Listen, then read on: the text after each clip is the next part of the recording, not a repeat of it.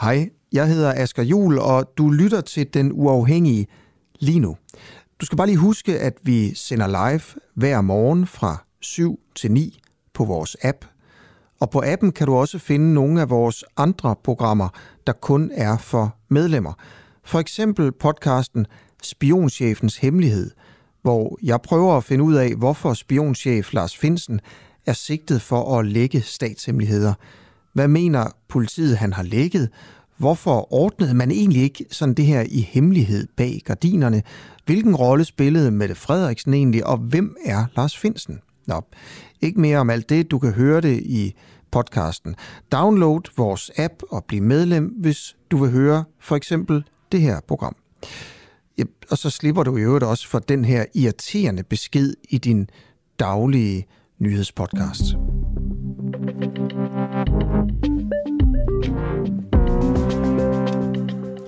God morgen her mandag den 8. august, hvor vi er tilbage efter en øh, ret lang sommerferie, og vi allerede er kommet godt fra start, fordi vores producer ikke rigtig ved, hvad klokken er, og står og siger nej ude i regien, og det er jo altid en god måde at komme fra start på, Christoffer Lind. Ja, så er vi i gang. Og, Ja. og godmorgen til dig. Godmorgen. Altså, vi er vel ikke sådan et program, der skal lave sådan en lang øh, hyggesnak om, hvad vi har lavet i, øh, i sommerferien. Det føler jeg ikke. Øhm, så skal vi ikke bare konkludere, at vi har haft øh, det godt. Helt ok. Lidt mere solbrun måske, end vi var før, og øh, nu, er vi, nu er vi så småt klar igen. Det ved jeg ikke, om jeg synes, du er, men det synes jeg, jeg er. Prøv at se. Nå ja, det er du også. Okay, øh, det er jo ikke sådan øh, noget, som folk skriger på at, øh, at få at vide, hvor brune vi er. Men noget, jeg tror, mange skriger på at få at vide, og også fordi faktisk, at vi jo gik på ferie nærmest netop som Mink-kommissionen øh, udkom med deres øh, rapport. Det var jeg jo selv sådan lidt, ah, det er dårlig timing. Var det, altså, var det torsdag eller et eller andet? Jeg husker det bare som det var på dag efter, og det gjorde simpelthen fysisk nas ikke at kunne få lov til at lave radio om det. Og det, der jo også gjorde nas, var jo, at der så efterfølgende bliver holdt øh, pressemøde med et øh, væld af ministre og Mette Frederiksen lige oven i øh, enkeltstarten af Tour de France, som jo begyndte i København. Der, der, var, der var meget, der kunne tage en, op- ens opmærksomhed der, men øh, vi ville gerne have været på arbejde. Men det er vi jo så igen nu, og derfor skal vi jo ikke forhindres i at tage det op, bare fordi der er gået seks uger. Nej, og det er jo ikke fordi, vi skal lave sådan et langt øh, opfølgerprogram, men øh, vi tænker alligevel at, at starte der, og vi har øh, Radikale Venstre med fra start, Andreas øh, Stenberg. Vi stiller spørgsmålet, er det vælgerbedrag, når de radikale siger, at de tager minkskandalen meget alvorligt? Der var jo også det her, Camilla, med, at de radikale jo havde væltet regeringen. Agtigt. Ja, det var i hvert fald det, de selv beskrev det som, og så var der lidt rygsfemmeri bagefter, øh, så vidt jeg husker. Men skal vi ikke lige prøve at, og det bliver måske et lidt langt oplæg, men ligesom opsummere sagen fra start? Det synes jeg.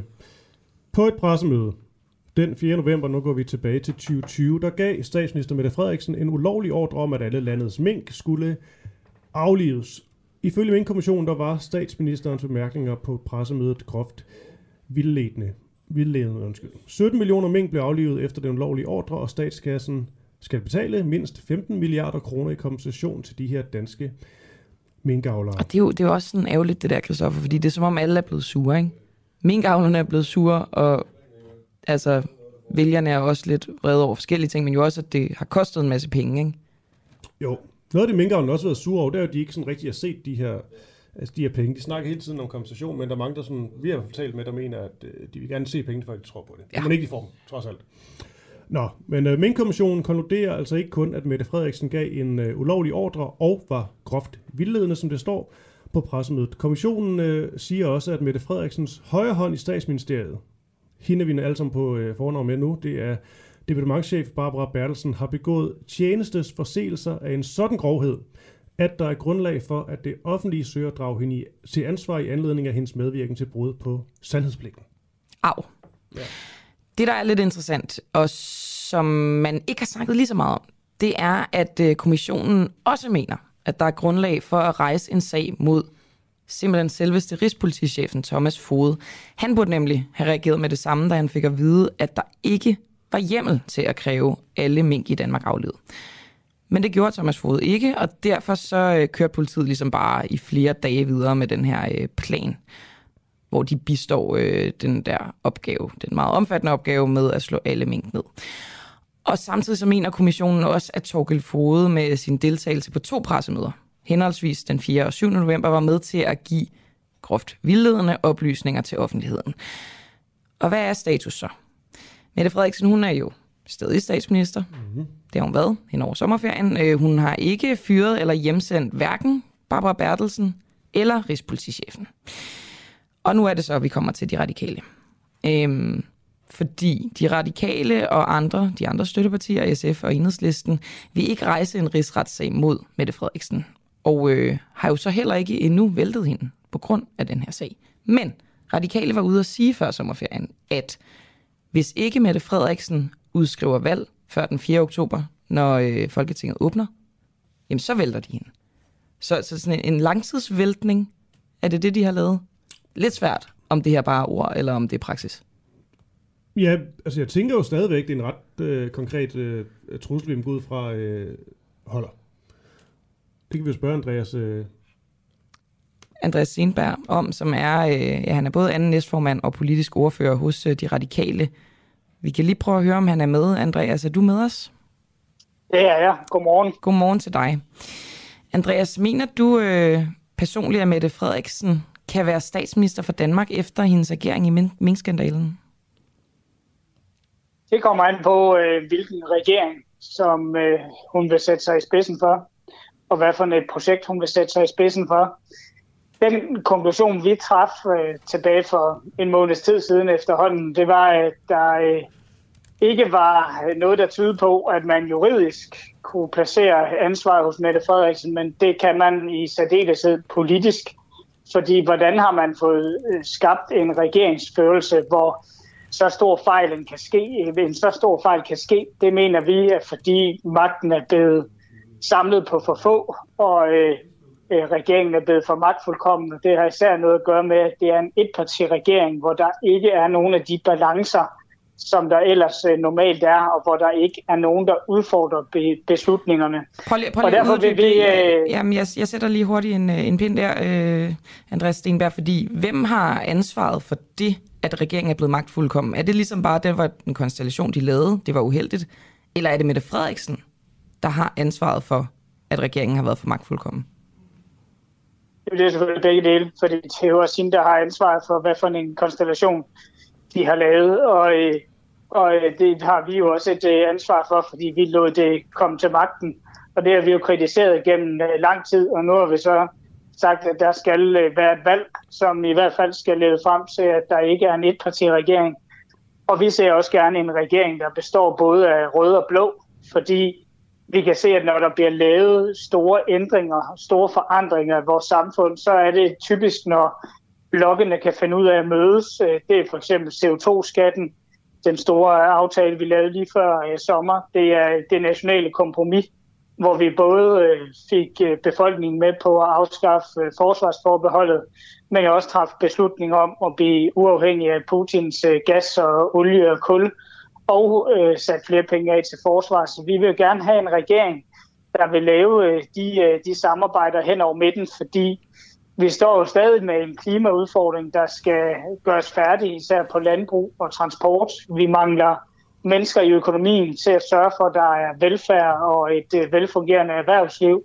Vi har, øh, nu det er jo første skoledag øh, i dag, i hvert fald for en del børn, øh, omkring hver syvende barn forlader skolen efter 9. eller 10. klasse uden basale kompetencer i uh, at regne og skrive Stenberg, og, jeg, jeg, og så videre. Jeg, jeg, jeg og det, øh, det kræver, en, det kræver for... en regering, ja.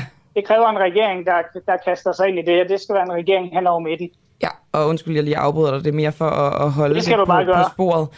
Øhm, I forhold til det her med, øh, I vil gerne med ind i regeringen, altså ikke bare som støtteparti, for at holde hende i skak, for at hun ikke agerer lige så magtfuldkommen, som I mener, hun har gjort indtil nu. Øhm, men hun er jo ikke en anden statsminister, altså hun er jo stadig den samme politiker, der har øh, groft vildledt. Så, så hvordan kan I stadig bakke op til trods for det? Ja, altså for det første handler det ikke øh, kun om, at øh, vi skal i regering, men nogle flere skal, øh, og også nogle øh, hen, over, hen over midten. Vi påtager selvfølgelig gerne ansvaret, men det handler ikke øh, kun om det. Og, og så, øh, når du siger, øh, at øh, hun har groft vildledt, så øh, konkluderer kommissionen jo, nu hørte jeg også jeres oplæg her Der undlader jo at sige, at kommissionen jo meget klart siger, at det vidste hun ikke. Altså hun vidste ikke, at der ikke var lovhjemmel. Der var ikke nogen, der sagde det til hende. Der var heller ikke nogen, der sagde, Synes du egentlig, hun burde have vidst det? det?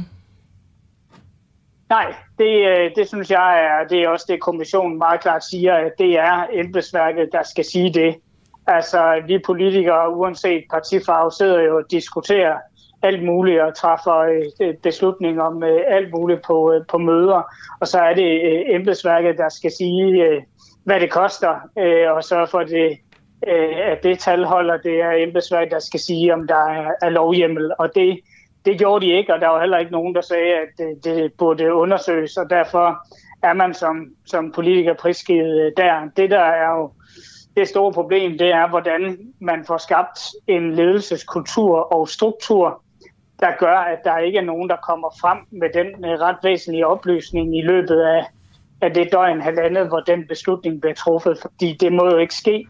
Og det er, mener vi, er fordi man har sådan en etpartiregering, hvor man ikke har de, de naturlige balancer og øh, diskussioner, som der altid vil være, når der er flere partier. Og det er derfor, vi siger, at der skal være et valg, hvor vi så kan få en øh, anden regering, og som jeg så var i gang med nu, som du synes var et sidespor, men også en regering, der tør tage fat omkring nogle af de store udfordringer, der er og vil øh, lave et samarbejde på midten af dansk politik, så det også kan blive løst og ikke bare blive talt om. Men før det her, øh, det her valg, skal der så ikke være nogle, øh, nogle lidt større konsekvenser for øh, statsminister Mette Frederiksen, synes du, eller for hendes øh, stab, som du også nævner her? Eksempelvis Barbara Bertelsen, hun sidder jo øh, i nu. Burde hun blive øh, hjemsendt? Altså, jeg synes, det er en stor konsekvens, at man som statsminister skal gå af og udskrive øh, valg, og så forhandle sig vej til at kunne blive statsminister igen. Det er jo den største konsekvens, man øh, parlamentarisk kan drage, og det var også den, øh, mit parti drog i sin tid omkring Poul Slytter og Anders Fogh Rasmussen, der begge fik en meget klar kommissionsrapport om, at de var vidne om, at, at der ikke var, var lovgivning bag, hvad der foregik. Øh, så det synes vi jo er en, en stor konsekvens. Og, men, men, men, og, og, men hun, er jo ikke væltet. Men hun er jo ikke væltet, trods alt. Jeg synes stadig, Nej, men det vil vi jo så gøre på, øh, når, når Folketinget åbner. Det er da også klart, at hvis ikke øh, den her rapport var kommet midt i sommerferien, hvor, hvor befolkningen, der jo skal være med til både valgkamp og afstemning i sagens natur, var på, på ferie, kunne man formode, så, øh, så kunne det jo godt være, at vi havde, havde gjort noget andet. Men nu valgte vi at gøre det her, fordi det var, det var godt hen i, øh, i sommerferien. At, øh, men det er en ret stor konsekvens, som jeg synes er lidt mærkeligt at negligere, at vi siger, at regeringen skal gå af og udskrive, udskrive valg senest, når, når Folketinget møder ind igen til, til oktober. Og så er der Men mærkeligt og mærkeligt, Andreas Stenberg, altså øhm, det køber hende jo noget tid i forhold til at kunne time det her valg, øh, for eksempel efter meningsmålinger, så, så ikke at sige, at det er konsekvensløst, men i sommerferie eller ej. Altså, I kunne jo gøre det, når I ville.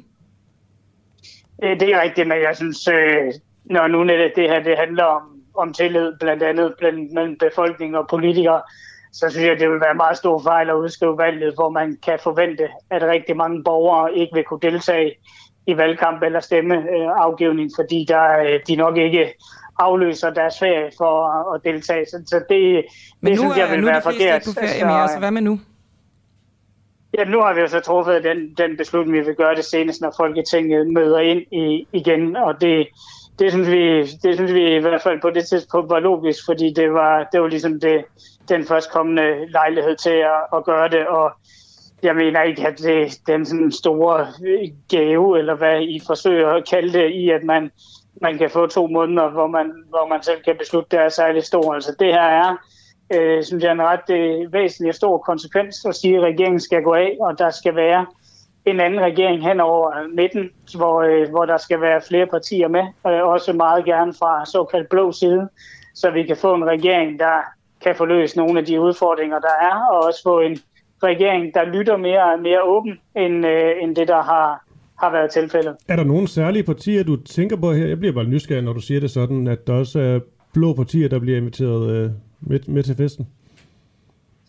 Det er jo selvfølgelig Venstre og Konservative. Jeg tror, det der er jo der, hvor vi synes, øh, politikken som oftest øh, bliver bedst, fordi vi er socialt liberale, det er jo, når både øh, det liberale og det sociale er med, fordi så får man øh, taget, taget vare på de fleste ting, både øh, at vi skal hjælpe hinanden øh, og hjælpe de svageste, og øh, sørge for, at vi gør noget ved klimaet, men også sørge for, at der er styr på pengene, og at det er muligt at drive erhverv. Så det er jo øh, blandt andet øh, Venstre og Konservative især, jeg, jeg tænker på, og det er jo det, der er lykkedes øh, en del gange det sidste halvår, både med det nationale kompromis om forsvars- og sikkerhedspolitik, og så om den her øh, CO2-skat og grønne fond på, på lidt over 50 milliarder, som vi blev enige om øh, lige før sommerferien. Det, øh, det, det var to aftaler, som gjorde en radikal rigtig glad, og der var Venstre og Konservative, Socialdemokratiet og i øvrigt en, en lang række andre partier jo repræsenteret de aftaler. Lad os sige, at øh, at regeringen kunne gøre jer endnu mere glade. Lad os sige, at øh, I kunne få ministerposter forud for den 4. oktober. At der bliver lavet, altså dannet en, en regering, hvor I også kunne få ministerposter. Vil I så stadig vælte Mette Frederiksen? Ja, der skal være valg, øh, og hvis øh, jeg har godt set, at der er mange, der, der siger, at det bare handler om øh, ministerposter, og det, og som sagt vil vi jo gerne i, i regeringen, men det handler også om befolkningens tillid til, til politik, og det er, der skal være et valg, og, øh, og det, det skal jeg der tror være. netop, det, det handler om øh, magtfuldkommenheden, og den er jo ligesom løst ved, at man breder regeringen ud, så altså, der kommer flere partier med. Nej, vi synes også, det er logisk, at befolkningen får lov at, at tage stilling til, hvem der skal sidde. Der skal jo være valg senest i juni næste år alligevel, og som bekendt er der en række nye partier, som det også vil være logisk at bede vælgerne om at, at tage stilling til og, øh, og få øh, sammensat Folketinget på ny. Og så Men så bliver du nødt til at øh, klargøre det for mig, fordi du siger dels, at Mette Frederiksen hun øh, havde ikke noget grundlag for at kunne vide det her. Det var heller ikke hendes eget ansvar at kunne vide det. Du siger så også, at, øh, at det er embedsværkets skyld i, i samme ombæring. Så hvorfor skal det have de her konsekvenser for Mette Frederiksen, hvis der ikke er noget grundlag for at have mistillid til hende, hverken fra jeres side, men jo så også fra befolkningen? Fordi der er forskel på jura og politik, og det er jo det, der går galt for mange i den her diskussion. At det kan godt være, at øh, det, er jo det, men kommissionen siger, at øh, juridisk set er det embedsværket, der skal gøre opmærksom på det her. Og når ikke Mette Frederiksen ved det, så er det ikke øh, hendes skyld juridisk set, men politisk er det øh, selvfølgelig øh, hendes ansvar. Det er hendes ansvar at man øh, tilrettelægger øh, den måde, man øh, fører magten på, og den måde, man regerer på, på en måde, hvor så noget kan ske. Og det er derfor, vi vil have et øh, valg og en øh, ny regering, fordi det, er, øh, det må ikke ske, at, at den her sådan fejl kan ske. Men du, men du sagde også, hun, undskyld, hun sagde, du sagde også, hun ikke altså burde vide det. Eller burde have vidst det. Er det ja, så, jo, og, og, er det så og det fordi, igen, hun har, hun har sammensat embedsværket helt forkert? Er det der, hvor fejlen så ligger? Nej, hun har øh, skabt en ledelseskultur og struktur, hvor der åbenbart ikke øh, er, øh, er klima for at, at kunne øh, tage debatter åbent og, øh, og heller ikke øh, sige, øh, sige tingene. Så, så det, det der ansvar ligger, det har ikke noget med jura at gøre. Det er politik. Det er ikke ulovligt at være magtfuldkommen, men det er forkert. Og den eneste måde, man kan løse det på, det er at udskrive folketingsvalg og sammensætte en ny regering. Hmm. Det lyder lidt, lidt flyvsk i mine ører.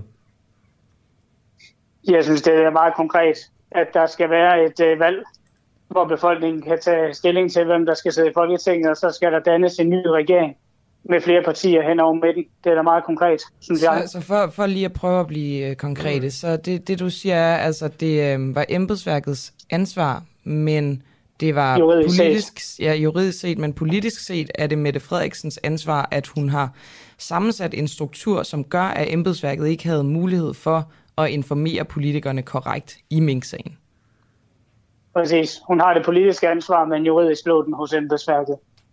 Og I vil stadig kunne pege på hende som statsminister efter et valg?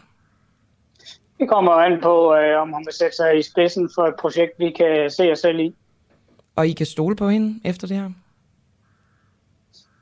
Ja, hvis der har været en uh, forhandling, hvor man uh, har lavet et projekt sammen, så, uh, så kan, kan vi da det, eller så vil vi jo selvfølgelig ikke uh, gøre det. Hvem kommer I til at pege på? Vi kommer øh, til at pege på den, der vil sætte sig i spidsen for et projekt øh, hen over midten. Og hvis der er flere, der vil det? Ja, så må vi jo så øh, se, hvordan øh, der kan blive 90 mandater bag den ene eller den anden. Godt. Andreas Stenberg, du er øh, anden næstformand i Radikale og politisk ordfører. Tak fordi du var med. Jamen, det var så lidt. God morgen. God morgen til dig også. Tak. Så er vi skudt i gang. Ja, Ej, jeg glæder mig til, øh, til det valg der. Ja, det vil jeg også sige. Og det, øh, Også fordi i denne her konstellation, når der bliver snakket mere og mere om det her med øh, hen over midten og, og samarbejder mellem Socialdemokratiet og konservative Venstre, så vil de selvfølgelig sige, at det er ikke noget, de er interesseret i konservative Venstre, men lad os nu se, hvad der kan ende med, og Lykke kan stå med trumpen og så videre. Men i alt det her, der kan der jo også ende med, at, at radikale Venstre slet ikke bliver inviteret med til festen. Det er også en mulighed, ja. Altså, fordi så har vi så mange mandater i de her st- store, tykke partier. Hvis de skal lave noget sammen, så er det ikke sikkert, at de vil alle med. Der, er- der er alt muligt. Men, men, men, men, men det kommer de jo ikke til. nej, nej. Det, det kommer de ikke til. Altså det, og det er jo ikke, fordi jeg er politisk analytiker, men altså, der vil jeg nærmest gerne lægge hovedet på blokken og sige, det, det tror jeg simpelthen ikke på. Nå, vi skal videre, Camilla. Øhm, skjuler politikerne Danmarks reelle CO2-aftryk for, øh, for befolkningen? Det er en lille historie, vi, øh, vi tager op nu, som øh, jeg synes bare, den er, er spændende. Altså, der er sådan noget med, at, øh, at Danmark ligesom officielt udleder mindre og mindre CO2. Det kan Dan Jørgensen i hvert fald godt lide at sige. Ja, ja, og det, det ser jo godt ud, i hvert fald på, øh, på papiret selvfølgelig. Men der er nogle nye tal fra Energistyrelsen, som viser, at op mod 15% af vores CO2-udladning herhjemme slet ikke bliver registreret. Professor Jørgen E. øh, Olesen fra Aarhus Universitet, han, øh, han ved mere om, øh, om det her. Så lad os bare lige starte der, øh, Jørgen. Hvad er det for noget CO2-udledning, som simpelthen ikke bliver registreret som netop det, altså CO2-udledning? Og godmorgen til dig. Ja, godmorgen. Øh, jamen, øh, det, det der jo er en diskussion omkring, øh, det er CO2-udledninger fra, fra biomasse, fordi det er jo sådan, at vi har udfaset rigtig meget af vores fossile energi, af kul på kraftværkerne, og så putte biomasse ind i stedet for. Og det, der jo er puttet ind her de seneste år, det er især træpiller og sådan noget flis øh, også. Og det der jo så faktisk også oven i købet er sket, øh, fordi det her bio, biomasse er jo ikke CO2-belagt, så det er jo blevet særdeles favorabelt også for varmeværker øh, at bruge. Så en del varmeværker er jo også gået over til det her. Øhm, og øhm, ja, hvad er så problemet i det? Øhm, det er jo sådan set, at hvis man nu brænder det her biomasse af, øh, så kommer der selvfølgelig CO2 ud af det, ligesom hvis man nu brændte kul eller andet af. Øh, det, der så skulle være fidusen i biomassen, ikke? det er jo, at øh, så gror der nogle træer igen, øh, og så optager de øh, CO2, øh, og så burde alle være glade, øh, fordi øh, så er ringen øh, sluttet. Altså så går det i Øh, nul. det er så, ja, så det er, jo, det er jo tænkningen i det. Øhm, og sådan er det nok ikke helt. Øh, og, og det er det, der er problemet. Øhm, fordi øh, når vi øger mængden af biomasse, vi så tager ind til kraftværkerne, og det er jo det, vi har gjort, ikke? Øh, øh så går der jo lidt længere tid, øh, inden træerne når at vokse op igen, simpelthen fordi vi hugger mere af derude. Øhm, så vi har det, vi kalder en kulstofgæld. Ikke? Øh, det, vi har lånt noget øh, kulstof, som det bare noget tid inden træerne nu får, får genopbygget. Og i mellemtiden øh, er den øh, kulstof jo ikke ude i træerne, den er oppe i atmosfæren øh, og medvirker til at øge CO2-koncentrationen. Det er derfor, det her ikke er CO2-neutralt. Men er det, det er ikke sat i system, eller hvad? Altså det burde det jo, det jo være, hvis det skulle være sådan en, et, et Jo, nulsumsregnskab. altså ta, ta, ta, tænkningen er faktisk, ikke? At øh, jamen, det tager vi så også højde for, øh, fordi øh, så har vi et andet sted, øh, hvor vi opgør, hvor meget kulstof der er ude i skoven. Og så har vi styr på det hele, ikke? Øh, fordi vi har øh, både øh, så øh, siger vi, at vi bruger ikke det der fossile noget, så det udlægger, udleder ikke nyt øh, kulstof, og vi holder styr på, hvor meget kulstof der er i skoven, også i øvrigt i landbrugsjorden osv.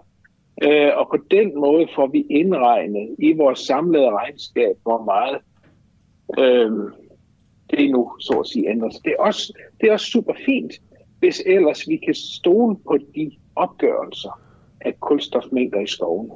Men hvem er det, der tager de her beslutninger om, hvorvidt det er øh, det udledet CO2, eller om det er ja, CO2-neutralt? Øh, er det, er det politikerne, eller er det, altså, Nej, er det, fagfolk? det, det følger internationale regneregler. Okay. Men hvad er det? Så, så det, det, så det er ikke politikerne, der snyder på noget som helst øh, her. Det, det er de regneregler, der er kompromitteret, vil jeg sige. Okay. Øh, og, og det er det jo, øh, fordi det er ikke alle steder i verden, man nu lige opgør det her kulstoflager i skovene særligt præcist om overhovedet. Men det gør vi i vi Danmark, hjem- siger du? Det gør vi i Danmark, ja, ja, men alle de træpiller, vi importerer, altså træpiller, vi bruger, dem importerer vi jo. Så det er jo ikke, øh, vi, vi øh, importerer fra andre steder, som ikke har styr nødvendigvis på Mhm. deres opgørelse. Okay, så, så når, vi, altså, når vi er flettet ind i hinanden på den måde, altså når man ikke kan isolere. Ja. Danmark, så kan man sige, så er det ikke et, øh, hvad skal man sige, CO2-neutralt regnskab alligevel, selvom det er det, der er Nej, på det er, jo, det, er jo, det, er jo der, det er jo der, hvad skal man sige, den hænger, ikke? Og så har man jo så prøvet at, at sige øh, fra de store energiselskaber, også øh, øh, fra, fra ministeriets side, er, at jamen, så prøver vi at lave nogle bæredygtighedsstandarder på det her, øh, hvor vi primært bruger træ, øh, som så at sige er i overskud, eller øh, ikke vil blive brugt til noget andet, eller, eller sådan noget til det her. Og og det, det er der også selvfølgelig at foretrække. Øh, problemet er bare, at regnstykket stadigvæk ikke hænger sammen, hvis de lande ikke øh, godt nok, kan man sige, opgør øh, deres øh, ændringer i øh, kulstofmængder i skovene. Så selvom det Øh, og- ikke og det- ja, og- ja. Og det er der faktisk indikationer på, at det ikke sker. Øh, og um, for et par år siden lavede øh, FN's klimapanel en særrapport øh, omkring øh, land, og, og herunder også om skove og så videre. Og der har de netop opgjort, ikke? Øh, hvis man nu kigger på, øh, øh, hvor meget bliver der brugt af biomasse ind i det her, og hvordan opgør landene så ændringer i deres biomasse, det hænger simpelthen ikke sammen. Der er noget, der mangler i det øh, regnestykke der.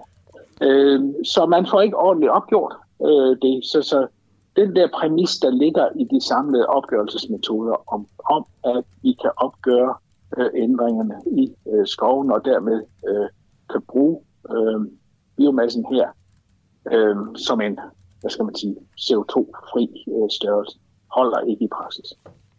Så altså, selvom det ikke er direkte vores øh, skyld, så det her med, at vi jo er gode til at bryste os af, at vi udleder mindre og mindre CO2, Ja.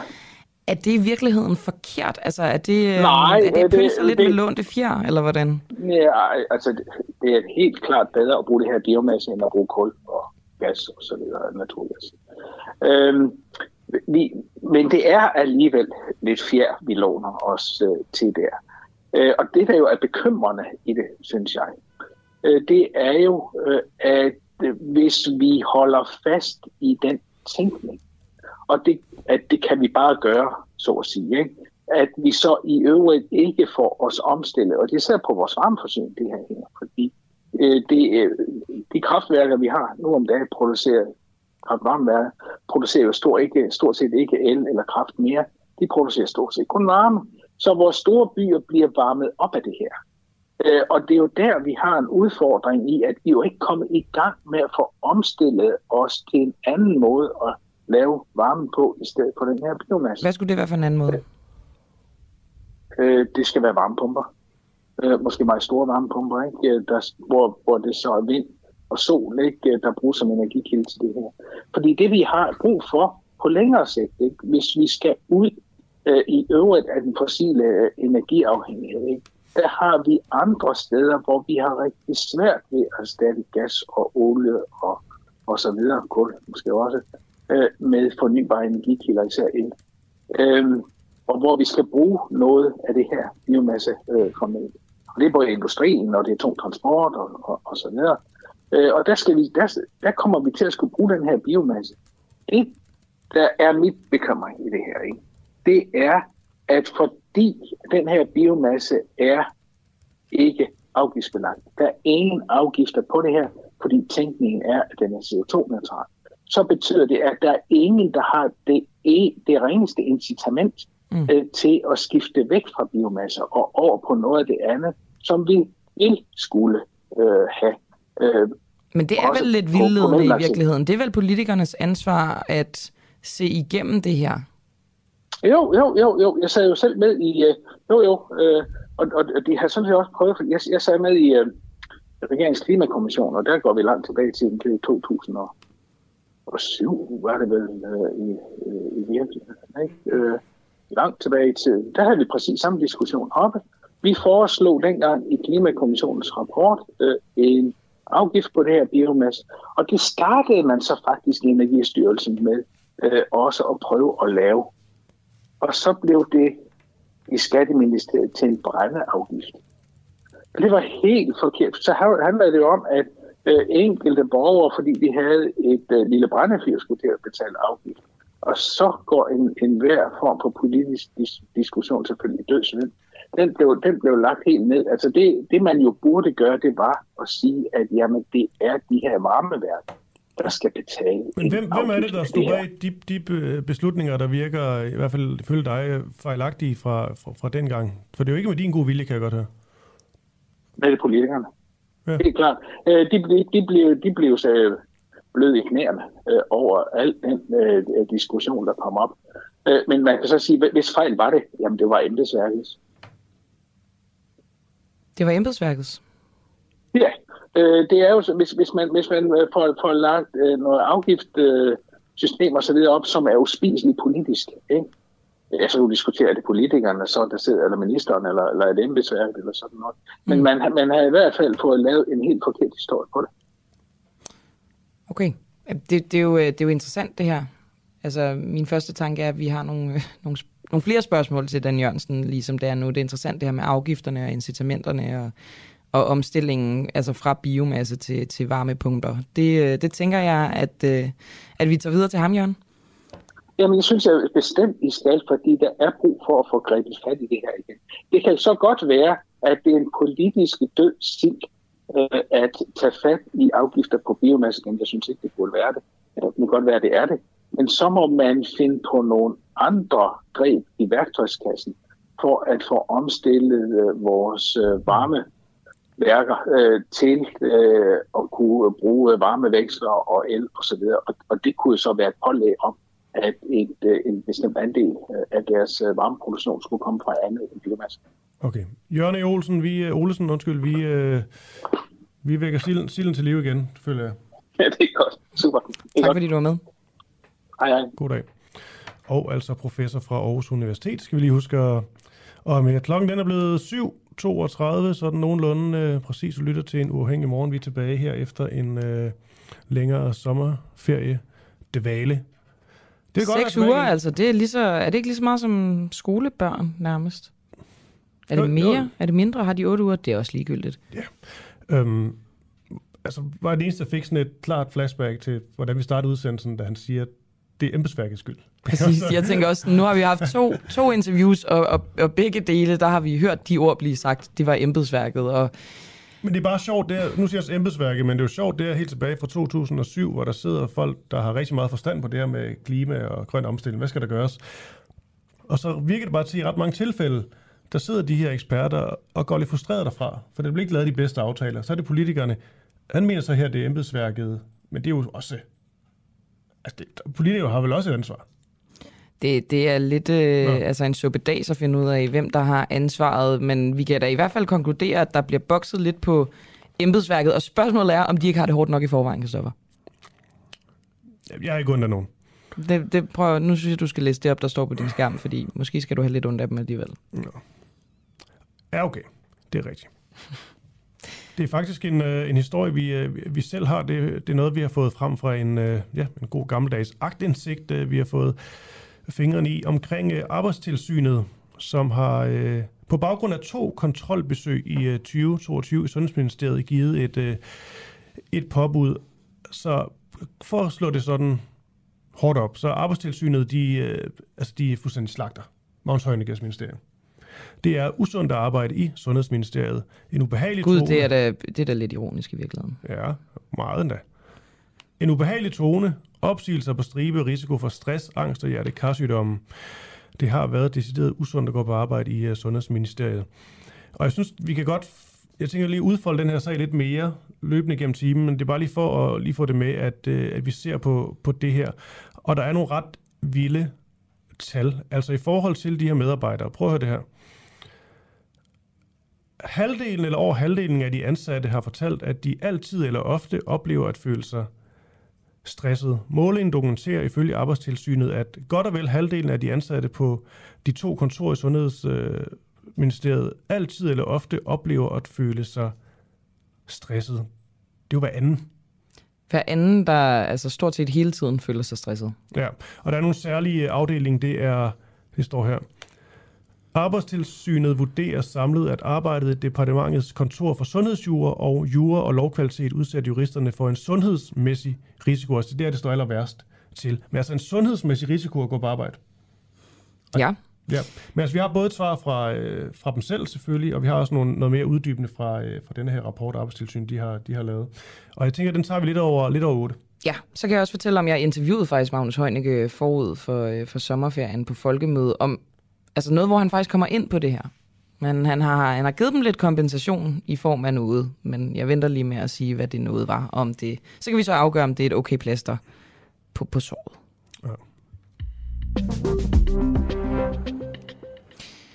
Nu skal vi videre og øh, tale om, om man kan afvise folk på natklubber på baggrund af deres etnicitet, uden at bryde forskelsbehandlingsloven. Radikale i København vil øh, efter norsk forbillede have indført det, som man kalder for undercover-agenter i nattelivet, som øh, ligesom bliver indsat for, at man kan se, om for eksempel natklubber behandler grupper, grupper med henholdsvis vestlig eller ikke-vestlig baggrund forskellige. det skriver ham, der hedder øh, Kashif Ahmad i et debatindlæg hos Altinget. Øhm, Niels Peder Ravn, som er medlem af Kultur- og Fritidsudvalget i København for Nye Borgerlige, kalder forslaget for et udtryk for Stasi-metoder. Og mener godt, at natklubberne kan afvise folk med anden etnisk baggrund, samtidig med, at man overholder diskriminationslovene i Danmark. Det siger Niels Peder Ravn altså. Og øhm, tænker bare, at hvis Niels er med os... Er du med os, Niels Peder? Godmorgen, det kan du tro, jeg er. Godmorgen. Altså, øh, for lige at øh, sætte, eller for lige at riste op, hvad loven siger om forskelsbehandling, øh, tænker jeg, lige kan læse det op, altså fra forskelsbehandlingsloven, paragraf 1, styk 2. Den siger, at der foreligger direkte forskelsbehandling, når en person på grund af race, hudfarve, religion eller tro, politisk anskuelse, seksuel orientering, eller handicap, eller national, social eller etnisk oprindelse behandles ringere, end en anden bliver, eller ville blive behandlet i en tilsvarende situation. Det er ligesom loven. Og hos Altinget, der siger du så, at øh, du godt kan forstå, at man som natklub ejer vil afvise unge af anden etnisk herkomst, og at de så bare må prøve igen næste fredag. Hvordan skal natklubbene kunne afvise folk uden at bryde loven? Jamen, jeg tror også, jeg siger, at, øh, at natklubberne også skal have lov til at afvise alle mulige andre. Det kunne for eksempel være middelalderen øh, hvide med, med, øh, med gråtskæg som mig. Altså, det, det, jeg kunne jo også blive afvist. Jeg har da jo også øh, prøvet at blive afvist. Altså, man bliver nødt til at huske, at de fleste natklubber har jo en dørmand, eller en picker, eller hvad man nu kalder dem. Og det har det jo, fordi man ikke bare skal kunne gå uhindret ind på den her natklub.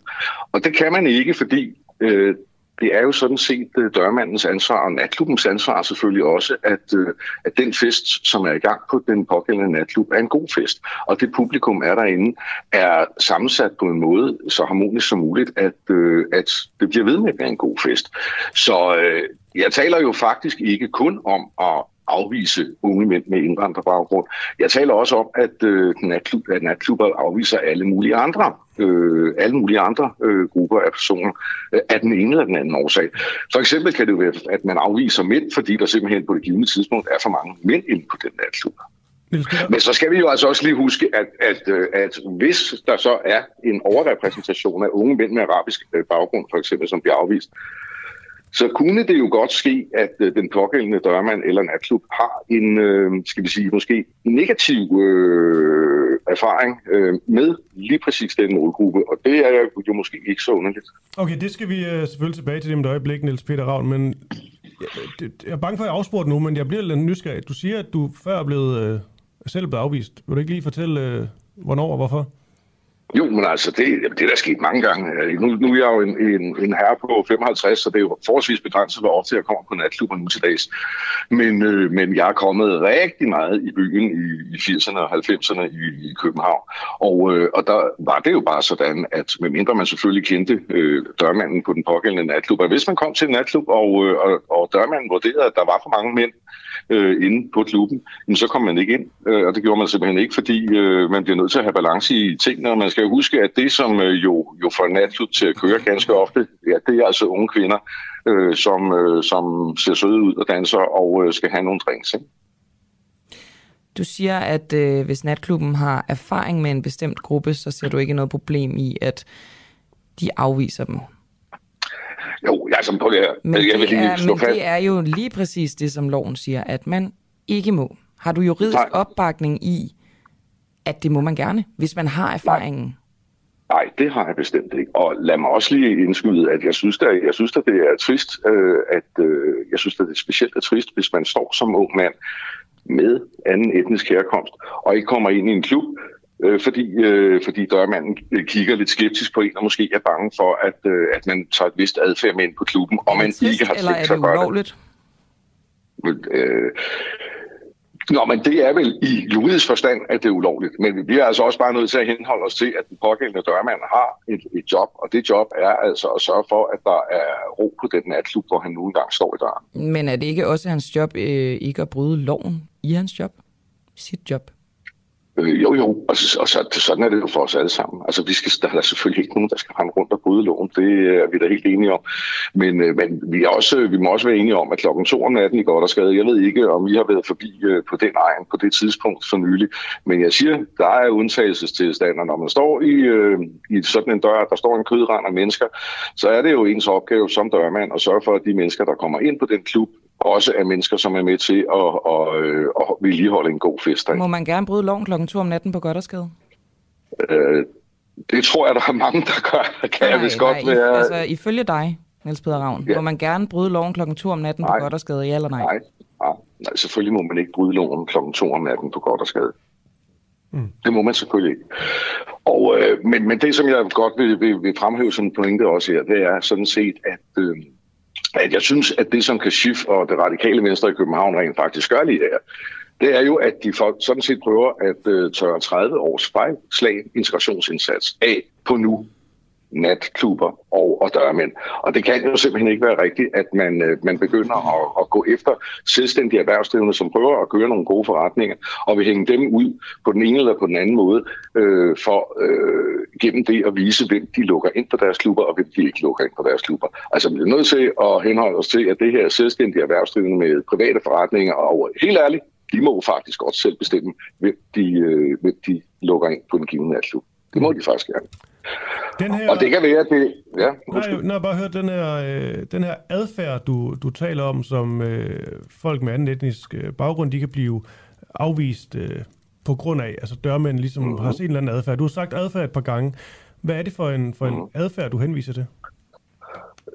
Jamen altså, vi bliver jo desværre nødt til at konstatere, at, øh, at øh, unge mænd, specielt med mellemøstlig baggrund, øh, de jo er meget mere kriminelle end, øh, end resten af befolkningen. Altså det, og det er jo klart, at når, når du står i en dør, og øh, altså som dørmand, øh, så er det klart, at du er jo ikke interesseret i at, øh, at øh, lukke øh, folk, som måske i hvert fald, at der er en højere frekvens af kriminalitet i den befolkningsgruppe, end der er i andre befolkningsgrupper. At, kan, er du selvfølgelig ikke interesseret i at lukke ind på klubben, det er klart. Der er så noget, jeg vil, jeg vil sige her, som jeg du, synes er interessant. Nogle, jeg har nogle tal, undskyld, bare lige, det kan du få lov til at sige lige et øjeblik. Jeg vil bare lige høre, altså har du nogle tal fra de her, de her natklubber på, at det er dem med anden etnisk herkomst, der øh, begår forbrydelser af forskellige art? Uh, altså, det, det, har, altså, det har Danmarks Statistik øh, sådan set masser af tal på, at, øh, at uh, unge mænd med indvandrerbaggrund er meget mere kriminelle end resten af befolkningen. Det, det behøver vi altså ikke at, øh, at, at diskutere så meget. Det kan Danmarks Statistik øh, anskueliggøre ganske hurtigt øh, for os alle sammen. Og det siger jeg jo ikke er godt. Altså det synes jeg, der er, er utroligt trist. Men det, som jeg synes er interessant her, det er, hvorfor er der ikke nogen, der taler om, at, øh, at øh, unge kvinder med for eksempel arabisk øh, baggrund bliver, bliver afvist. Og hvis de ikke bliver afvist, hvilket de naturligvis ikke gør, hvorfor gør de ikke det? Og derfor er det, jeg også klemmer, at det har jo ikke noget som helst med, med etnicitet at gøre. Det her har noget med køn at gøre, så selvfølgelig baseret på en, en måske en mellemøstlig kultur, men jeg har altså bare aldrig hørt om for eksempel, øh, at, øh, at folk med asiatisk baggrund kategorisk bliver afvist i en dør i en natklub, eller, eller kvinder med øh, mellemøstlig baggrund bliver kategorisk afvist. Det, det tror jeg ikke foregår. Øh, men og, det skal vi lige hurtigt få på plads. Det er ikke noget, du har talt på for Danmarks Statistik. Det, det, det ved du egentlig ikke. Nej, Nej, nej, nej, nej, nej, det, det er klart. Nej. nej, nej, men jeg synes, bare, jeg synes bare, det er en interessant ting, som jeg godt vil bringe ind i, den her debat, fordi ja, øh, øh, at, at, at, jeg synes, der, der måske kunne ligge en eller anden form for sexistiske øh, øh, øh, sexistisk ting i det her, fordi hvorfor, hvorfor, hvorfor gælder det her ikke kvinder? Hvorfor er, hvorfor er kvinder ikke et problem ude i, i natlivet? Og, øh, og det synes jeg da bare er, er, er noget, som man bare lige må henholde, altså forholde sig til. Og øh, Niels Peter, jeg vil gerne lige øh, tale om det med, øh, at du kalder det Stasi-metoder, som øh, ligger i det her øh, radikale forslag, som er baseret på, øh, på noget, som der er blevet, øh, blevet gjort i Norge øh, med de her, jeg har lyst til at kalde dem for muldvarpe. Men inden vi går derhen, øh, det du taler om, for ja, vi behøver ikke øh, diskutere statistikkerne som sådan, men uagtet statistikker, mm-hmm. så øh, er det, du taler om, det kalder man jo etnisk profilering. Man ja. kalder det diskrimination. Og jeg kan simpelthen bare ikke blive klog på, om du synes, at de kriminalitetsstatistikker øh, ligesom retfærdiggør diskrimination. Er det sådan, vi skal forstå det? Øh, nej, det skal, sådan skal vi ikke forstå det. Det, vi skal forstå, det er, at der er ansat Det lyder som om, du har sympati med de her dørmænd, som jo, altså ja, du erkender også, også, at det, de Jamen, udøver, det, det er etnisk profilering, det er diskrimination. Det har du sympati det, med, og det har jeg det, en lille smule svært ved at forstå, for det er jo et lovbrud. Ja, det de udøver, det er, at øh, de holder ro orden. De står i øvrigt ganske ofte med øh, skudsikre veste eller fragmentationsveste. Står de i øh, en dør, om natten i byen, og skal sørge for, at, holde der, at der bliver holdt ro og orden der, hvor det er, sådan så politiet ikke behøver at komme og, og bruge ressourcer på den slags. Så jeg, jeg har de nyder min aller, aller største generation, de større mænd. Det er 100% sikkert. Øh, de her, de her skal nok at se til, og så er det da fuldstændig rigtigt, at, øh, at at de selvfølgelig øh, bygger deres arbejde på noget empiri. Og det er jo altså sådan, at hjernen fungerer sådan, at hvis man øh, har været ude for nogle oplevelser med en speciel type mennesker, ja, så så, øh, så reagerer ens hjerne næste gang, man støder ind i denne her type mennesker. Øh, og øh, det kan for eksempel ved, ved jeg ved, at, øh, at der bliver udløst nogle, øh, nogle hormoner, som, øh, som, som, som, som giver nogle faresignaler i kroppen.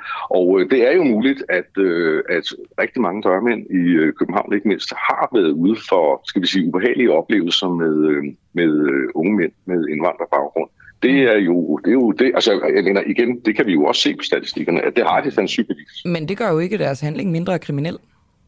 Altså, nej, nej, men, øh, nej, det er rigtigt, men dørmændene er jo ansat til at, øh, at øh, holde styr på, på den natklub, som de nu engang er på, og der er det jo siger, at, at så, så hvis, hvis en dørmænd ikke må diskriminere på, på etnicitet eller køn eller alder eller hvad, jamen så kan vi jo fjerne ham fra døren, så, så, eller inden for den sags skyld. Så, der, så, der, så, kan, så kan folk bare vade ind og ud, ud på den, øh, den pågældende natklub, som det passer dem. Det tænker jeg ikke, at øh, det lyder som en forretningsmodel, ret mange natklubber er vil kastes over. Altså, så de må gerne bryde loven? Nej, det må de ikke. Men du siger, Men de må skal, det er det, du siger, Niels Peder øh, Ravn, altså, at de gerne må diskriminere, jo. fordi ellers er deres job overflødig, og jeg går ikke ud fra, at du vil fratage dem deres job. Nej, nej, men, nej, nej, men det er jo det, jeg siger. Altså, at deres job er jo lige præcis, det er jo også derfor, man ikke kalder det så meget en dørmand mere, men mere kalder det en picker. En picker har jo netop det job at sørge for, at det øh, publikum, som er inde på, på den pågældende natklub, det, det er godt sammensat. Og, øh, og så står han eller hun, altså pickeren jo, og peger, udpeger mennesker i den, øh, i, i den øh, kødrand, der står ude foran, for at øh, hive dem ind. Så man kan sige, at hver eneste gang, der bliver lukket en ind på en natklub, så er der nogle andre, der bliver, der bliver diskrimineret. Det ligger jo så ligesom i sagens natur. Nu ved jeg ikke, hvornår du sidst har været i, i byen, men øh, det er ikke helt sådan, det foregår, kan man sige. Man står ligesom i en kø, og så er der nogen, der nogle gange bliver nægtet adgang. Og det er vel det, som de radikale de baserer det her forslag på. Og så er det egentlig, at jeg gerne vil nå hen til, at du kalder det for Stasi-metoder, det her med, at de gerne vil sætte undercover-agenter ind. Altså sådan nogle muldvarper, der ligesom skal observere, om der foregår diskrimination. Øhm, hvad er problemet i det? Problemet er, at, øh, at vi jo nok... Øh, altså for det første, så, så, så synes jeg, at, øh, at, at det her med at netop indsætte muldvarper i forskellige sammenhæng, det synes jeg er... Det synes jeg, det synes jeg faktisk ikke er sådan helt... Øh, det synes jeg ikke er helt stuerent. Jeg synes, det er en lille smule ubehageligt. Jeg synes, det er at lægge et, øh, et pres på folk, som prøver at drive en forretning. Og hvis jeg kender øh, de radikale og venstrefløjen øh, i øvrigt øh, nogenlunde, og det gør jeg, så kan jeg jo godt fornemme, at det her det jo sikkert kommer til at, øh, at bevæge sig hen i retning af, at øh, vi inden længe, uden for de forskellige natklubber, så har, har, øh, har smiley'er med mund opad, mund nedad, jeg måske lige frem øh, brune smiley'er med, med, med glad mund eller, eller sur mund. Altså, vi kan jo ikke begynde at hænge priva- selvstændige private erhvervsdrivende ud, øh, fordi de skal øh, indgå som en del af, af en øh, integrationsindsats, som er slået fejl. Altså, først så tvangsfordeler vi gymnasieelever, øh, fordi øh, de åbenbart skal være frontløbere i integrationsindsatsen, og nu er det næste øh, på næste står skudlinjen, altså åbenbart de selvstændige erhvervsdrivende. Jeg synes, det er fuldstændig Men altså, lige i forhold til, til smiley, og det er selvfølgelig lidt noget andet, når det kommer til fødevare, men, men det er jo også selvstændige erhvervsdrivende, der har den her skal være en del af den her smiley-ordning. Det er jo ikke nogen, der brokker sig over, fordi at man skal jo leve op til nogle visse kvalitetsmæssige standarder. I det her tilfælde kunne man jo også bare overholde loven og reglerne, og så vil man kunne få en, øh, en glad smiley. Det er, jo, men, der, men som jeg siger, at, at, øh, at hvis, hvis, vi, hvis vi hvis vi, tager ud, eller hvis vi antager den præmis, at en dørmand faktisk ikke laver andet end at diskriminere, hver gang han åbner eller lukker en dør for snudskaftet af en potentiel gæst uden at lede. Og det gør han jo. Fordi han kan diskriminere dig på køn, han kan diskriminere dig på alder, han kan diskriminere dig på, på adfærd, han kan diskriminere dig på udfarve. Så er det bare at sige, at øh, hvis, vi, hvis, vi, hvis vi skal trække denne her ordning ned over landets diskoteker, så er det bare også at sige, så, kan de jo bare, så må de jo bare slå døren op og lade folk øh, vælte ind og ud, som de har lyst til. Det må være konsekvensen, fordi en dørmand laver jo ikke andet end at diskriminere, hvis man kigger på det igennem øh, det objektiv. Altså, det, jeg synes, det er lidt interessant, for du siger det faktisk selv i den her opremsning. Du siger en ting, som de diskriminerer på, og det er adfærd. Det er jo faktisk ikke ulovligt, ifølge loven. Så er det ikke bare det, de skal? Nej, nej. Jo, det, jo, men det er jo også det, de gør. Jamen, det de er gør, jo det, de du gør. oplister også køn og alder og hudfarve osv. Det er jo, Nå, det er jo netop det, der er ulovligt. Altså, jeg har lidt svært ved at se, hvorfor du ikke advokerer Jamen, for, at, man skal, at dørmændene øh, skal overholde loven. Men det, selvfølgelig skal det det. Og det, man kan jo sige, det er vel også det, de prøver at gøre, når, i det, at deres job jo sådan set går ud på, at øh, man ikke behøver at, øh, at tilkalde ordensmagten for at bringe øh, ro på gemytterne. Det er, jo, det er jo det, der er dørmandens øh, vigtigste job. Det er jo selvfølgelig at sørge for, at der er fred og harmoni og, og fikse ballade på en natklub. Det er jo det, de laver. Mm. Det er jo det, de laver. Det er jo deres job. Og så er det jo fuldstændig rigtigt, at så bliver de jo nødt til at profilere folk. Og det vil da sige, at hvis jeg så stiller mig op i den kø, så tænker han måske, at jeg har sgu ikke behov for, for at få middelalderne privilegerede mænd i min natklub i aften. det er et andet publikum, der skal være derinde.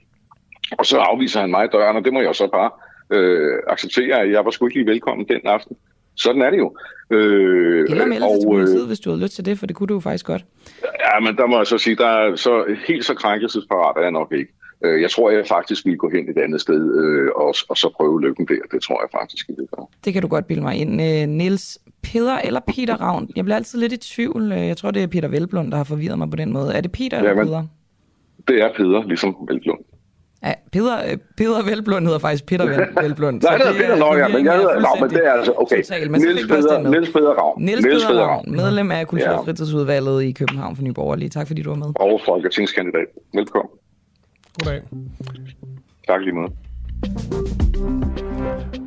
Ja, og øh, en af landets bedste religionshistorikere, jeg arbejder sammen med, han stadig jo Peter, men han, han var også kaldt for Peter Byberg.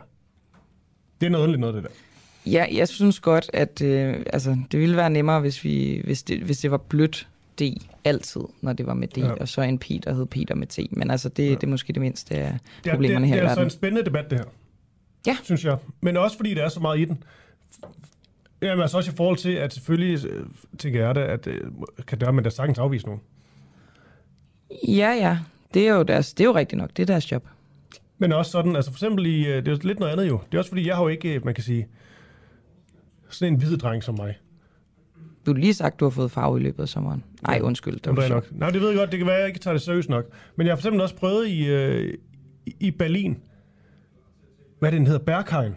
Sådan et rigtig cool sted, ikke? Men der er det jo simpelthen en del af det hele. Man står i kø i 100 år, og så aner du ikke, om du kan komme ind. Altså, de vælger virkelig, hvem der sådan... Det er sådan noget med, at det er rigtig godt at have helt sort tøj på.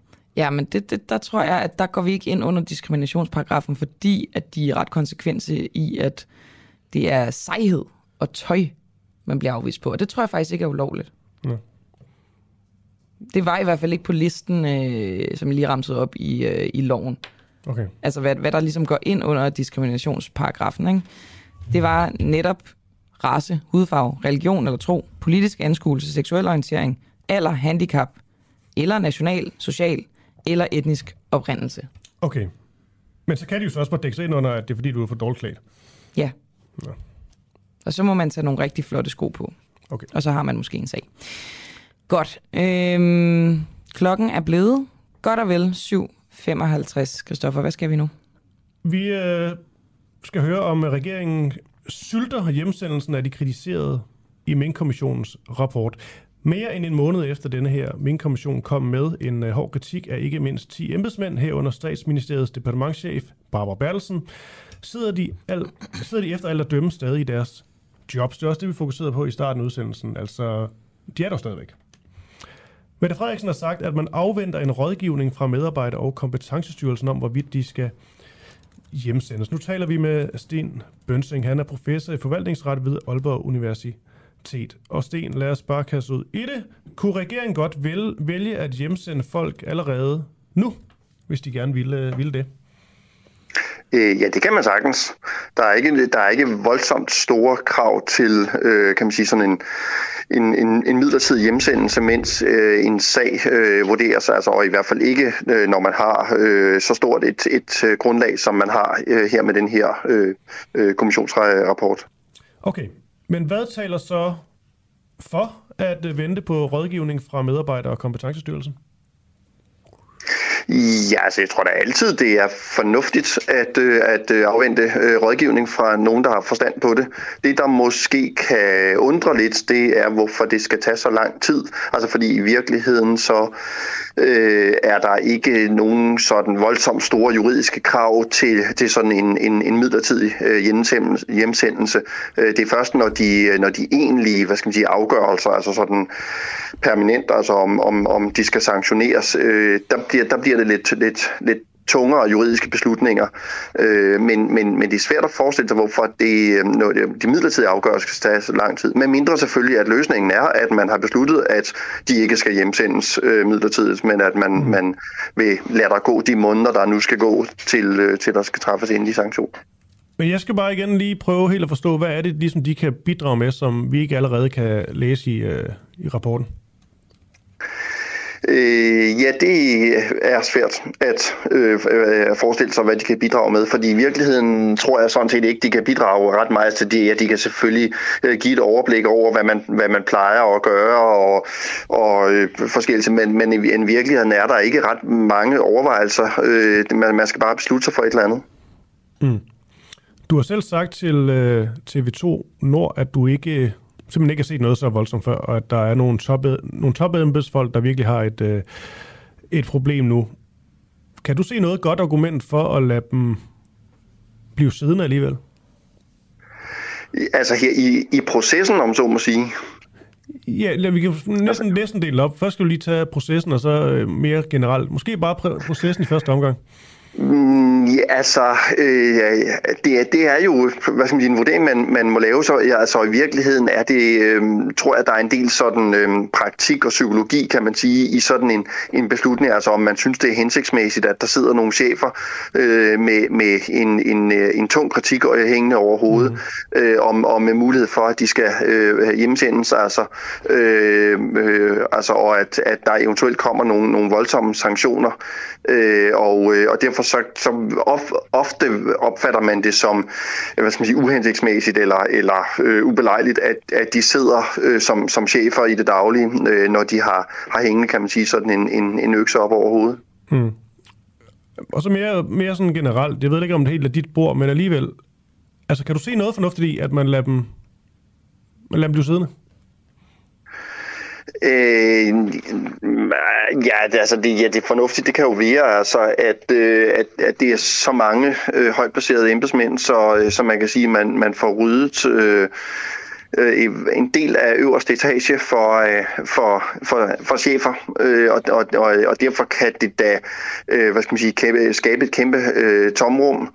Øh, men, men altså, det kan det øh, offentlige jo normalt håndtere. Altså, der er jo nok af folk at, at tage af, og, og også masser af kompetente mennesker, så det, øh, det, det øh, skulle man jo nok kunne klare. Det, der undrer mig i alt det her, øh, Sten, det er, at for eksempel i forbindelse med FE-sagen, det, det startede jo også med hjemsendelser af, af deres folk, af embedsfolk der. Hvordan sondrer man imellem øh, de her øh, hjemsendelser af embedsfolk, som lidt virker øh, politiske i virkeligheden, og måske også i det her tilfælde? Øh, jamen, jeg tror faktisk også, der er et betydeligt øh, politisk element i det. Og du har fuldstændig ret, at øh, det kan undre, når man, øh, når man for eksempel ser på FE-sagen, øh, eller i øvrigt øh, mange andre øh, sager. Altså den tidligere departementchef i Skatteministeriet, Peter Loft, øh, så vidt jeg husker, gik han, øh, jeg, jeg tror, flere flere år. Ja, i forbindelse med skat, ja, nemlig, der gik han jo hjemme, jeg tror faktisk i virkeligheden i flere år, øh, på, øh, på fuld løn, øh, og ventede på, øh, hvad der skulle ske. Så, så, så, så jeg kan bestemt godt forstå din, din undren over, at, øh, øh, at der ikke er, vi ikke har fået nogen, nogen melding. Øh, om ikke andet, så i hvert fald som minimum bare en melding om, øh, at der ikke vil ske midlertidige hjemsendelser, øh, men at man simpelthen øh, går i gang med at behandle øh, sagerne i forhold til de sanktioner, der nu skal, skal øh, træffes formentlig. Okay, Mette Frederiksen har jo øh, sagt, at man afventer denne her rådgivning fra medarbejdere og kompetencestyrelsen om, øh, hvorvidt de embedsfolk skal... Øh, hjemsendes. Og det lød på dig til, at du ikke helt forstod, hvordan det kunne tage så lang tid, og hvad det er, de måske bruger øh, tid på, når man har denne her rapport. Men trods alt, har du et bud på, hvornår vi så får sådan en, øh, en klar udmelding fra styrelsen? Øh, nej, det, det bliver jo så svært, fordi mit oprindelige øh, bud, øh, at, at, at det var en, en uges tid eller sådan noget maksimalt. Ja. Og, øh, og derfor så, så er vi langt ud over det, som, øh, som jeg synes, at man kan give et, et seriøst øh, bud på. Øh, altså, så det er lige før måske, jeg vil sige, at nu er vi så langt, øh, så jeg faktisk nok tvivler på, at der overhovedet sker nogle hjemsendelser. Fordi det på en eller anden måde, så, enten så skulle man have hjemsendt med det samme, sådan så man havde, øh, hvad skal man sige, øh, frie hænder til, til at, at føre den, den egentlige proces. Øh, og ellers så kan man jo lige så godt lavere. Altså det, lige nu der virker det som om, at, at så bliver det jo sådan lidt, lidt både det ene og det andet, eller, eller måske ingen af delene. Mm. Så, øh... så, så, så det er lige før, jeg vil, vil, mit bud nu vil være, at når der ikke er sket noget, så tror jeg sådan set måske i virkeligheden ikke, der sker noget. Okay, det er jo selvfølgelig øh, øh, gætværk, men sådan dit øh, trods alt øh, faglige bud i forhold til denne her proces, det er, at der simpelthen ikke er nogen embedsfolk, der, øh, der ryger på det her? Øh, jo, altså øh, hjemsendes midlertidigt. Mm. Altså, øh, det er jo stadigvæk et, et spørgsmål. Altså, jeg kan næsten ikke forestille mig, at der øh, ikke tager, hvad skal man sige, øh, gives nogle sanktioner af en eller anden karakter. Øh, og, og hvad det er, det, det vil jeg meget nødigt give bud på. Men, men jeg kan ikke forestille mig, at de slipper helt uden øh, en eller anden form for, for øh, sanktion. Øh, men, men, øh, men det kan tage måneder, og der skal jo ske partshøringer, og der skal, øh, det er en længere og mere indviklet øh, proces, øh, som der også er en, en række juridiske krav til osv. Øh, det, det, det, der kan undre, det er, at, at de ikke øh, i den periode, kan man sige, er hjemsendt, øh, så man har, hvad skal man sige, sådan ligesom lidt øh, øh, øh frihed til, og, og øh, at de ikke går og og ånder øh, administrationen i nakken, mens at øh, man skal træffe de, de egentlige afgørelser. Jamen, det, det tror jeg en pointe, det var, altså, det man ikke vælger at gøre det, at, kunne det ikke godt tyde på, at de ved at måske kunne øh, trække et frikort, eller det at tolke for vidt? Øh, ja, det tror jeg er for vidt at, at tolke det på den måde. Ja, det er færdigt. Jeg synes, det er enormt spændende, øh, eller interessant, eller hvad vi nu skal kalde det, at der ikke foreligger nogen procedurer for, hvornår man tager de her hjemsendelser øh, i brug. Altså også som du siger, at, øh, i forhold til, til, til arbejdsro. Øh. Men altså, sådan er det. det øh, vi får se, hvad der kommer til at ske. Ja. ikke? Ja, Tak fordi du var med, øh, Sten Bønsing. ja velbekomme. Altså professor i forvaltningsret øh, ved Aalborg Universitet. Yes, god dag til dig. Hej, du lytter til Den Uafhængige på podcast. Husk, at du også kan lytte med, når vi sender live hver morgen kl. 7. Download vores app, Den Uafhængige, og tryk på play-knappen. Det er helt gratis. Ej, Jeg skruede lidt for meget på knappen der. Ja, det, gør, ja, det var lige... Øh, uh, det kunne man godt høre på Sten, den ville han ikke, ikke gå med på. Men det er jo også fordi, det er jo trods alt altså en, øh, en uafhængig myndighed, der skal undersøge det, så, så øh, ja, det er medarbejderkompetence. Men det er jo bare sjovt, at man ligesom afventer rådgivning fra, nogen, fra en rådgivning, der ikke, tydeligvis ikke rigtig kan bruges til noget, og du har alle de her svar i, øh, øh, i forvejen, når man trækker lidt tiden ud, og de bliver ikke... Altså, jeg ved ikke, jeg tænker bare... Jeg tror bare, at Bønsings pointe var, at øh, selve, altså de endelige konsekvenser versus hjemsendelserne, kan man, der, der er ikke nogen sammenhæng mellem de to ting. Nej, men jeg tænker bare, når man så ikke laver de her hjemsendelser, så kunne det måske tyde på... Jeg gætter jo bare. Lad os nu se. På at det måske ikke... Der ikke kommer til at rulle så mange hoveder, som vi regner med. Men det er jo fordi, det er Mette Frederiksen, der kan styre, om der skal ske hjemsendelser, ikke? Jo. Det er, jo, det er jo arbejdsgiveren, det er jo ikke øh, dem, der skal vurdere det. Men det, det, det er lidt, øh, lidt øh, snørklet der. Jeg, jeg tror ikke nødvendigvis, at der er en sammenhæng. Men det kan være, du får ret. Det ved vi jo først om, øh, mm. om noget tid. Christoffer, øh, nu bliver, det ved jeg bare, at du vil foragte det her, men jeg, jeg sidder simpelthen og kommer til at lave øh, reklame for min egen podcast. Ja. Men jeg tillader mig at gøre det, fordi at den podcast øh, er jo inde under den uafhængige paletten. Mm. Så jeg synes, det er okay. Men det bliver simpelthen mig, der skal snakke om mig selv. Ja, men jo mest din, øh, din faste gæst, Kilde, medvært. Øh, Medvært, øh, kan man kalde ham. Ja, ja. Øh, og, og, og, og det, er jo, øh, det er jo stadig, øh, vi skal stadig snakke fagligt. Altså det er ikke fordi, at jeg begynder at snakke om min sommerferie igen. Øhm, men vi skal snakke om det program, som hedder Boraki og Pengedoktoren, som er et øh, program, jeg gik i luften med, altså ligesom øh, vi øh, gik på sommerferie. Det er sådan en del af, man kan jo ikke kalde det en sommersendeplan, men der kom en masse forskellige podcasts, og det her program var så en af dem. Og øh, det går egentlig bare ud på, at vi gerne vil øh, tale om økonomi på en lidt anden måde, end alle de andre gør. Og det gode ved min medvært er, at han ikke er bankøkonom. Han er tidligere bankøkonom, men det han er ikke nuværende, og det er egentlig øh, også lidt den præmis, som programmet er opstået af, fordi, jeg ved ikke, om I har lagt mærke til det, men hver gang, at man skal have en eller anden ekspertvurdering om økonomi, så kalder man bankøkonomerne ind. Mm. Og det er ikke for at blive konspiratorisk, men, Men- de er jo ikke helt uafhængige på den måde. De tilhører jo en bank, og øh, i en bank, der øh, er også mange interesser. Lige det, du siger der, ikke? det tror jeg noget, der blev sagt allermest sidste år. Ja. Eller sidste to år. Det er ikke for at være konspiratorisk, men... Men. Nå. Og så ved man bare, at, øh, at det er den sti, man går ud over.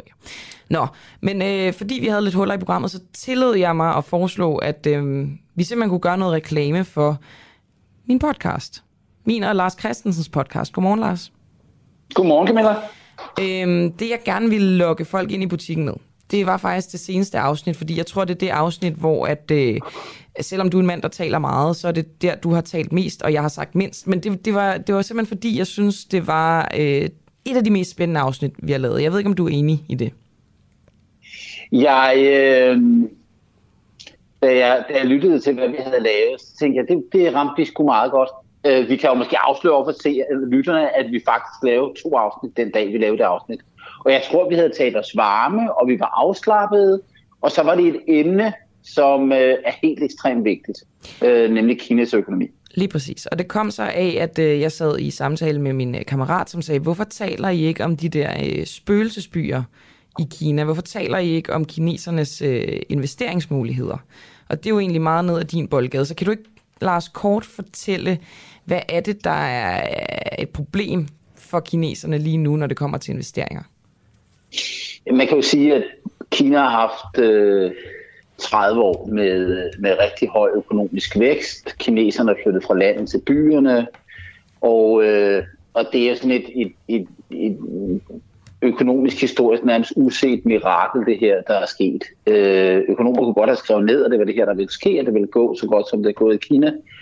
Men det er jo, det er jo ret vildt, når millioner af kinesere flytter mod byen på den måde.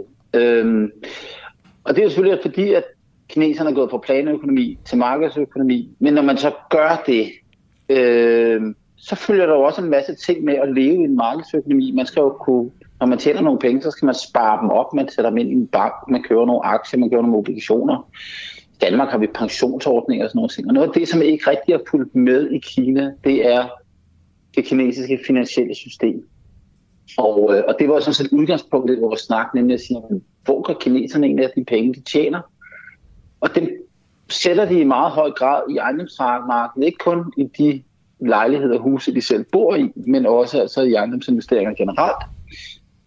Og vi har jo det sidste halve år haft øh, en række uro omkring det kinesiske boligmarked, en meget, meget store investerings- eller øh, ejendomsfond, der hedder Evergrande, har været, er basalt set kollapset, og, øh, og, og vi, der er meget uro. Og det er sådan set udgangspunktet for vores snak. Hvad er en af de der store, hvad er den store, lange drivkraft i det her? Hvad er en af de, de der, øh, den økonomiske, historiske motor, der driver de her ting, og så altså ikke driver det? Hvorfor er der kommet sand i maskineriet? Og det er det, der er vores, øh, vores samtaleemne i, øh, i vores seneste program.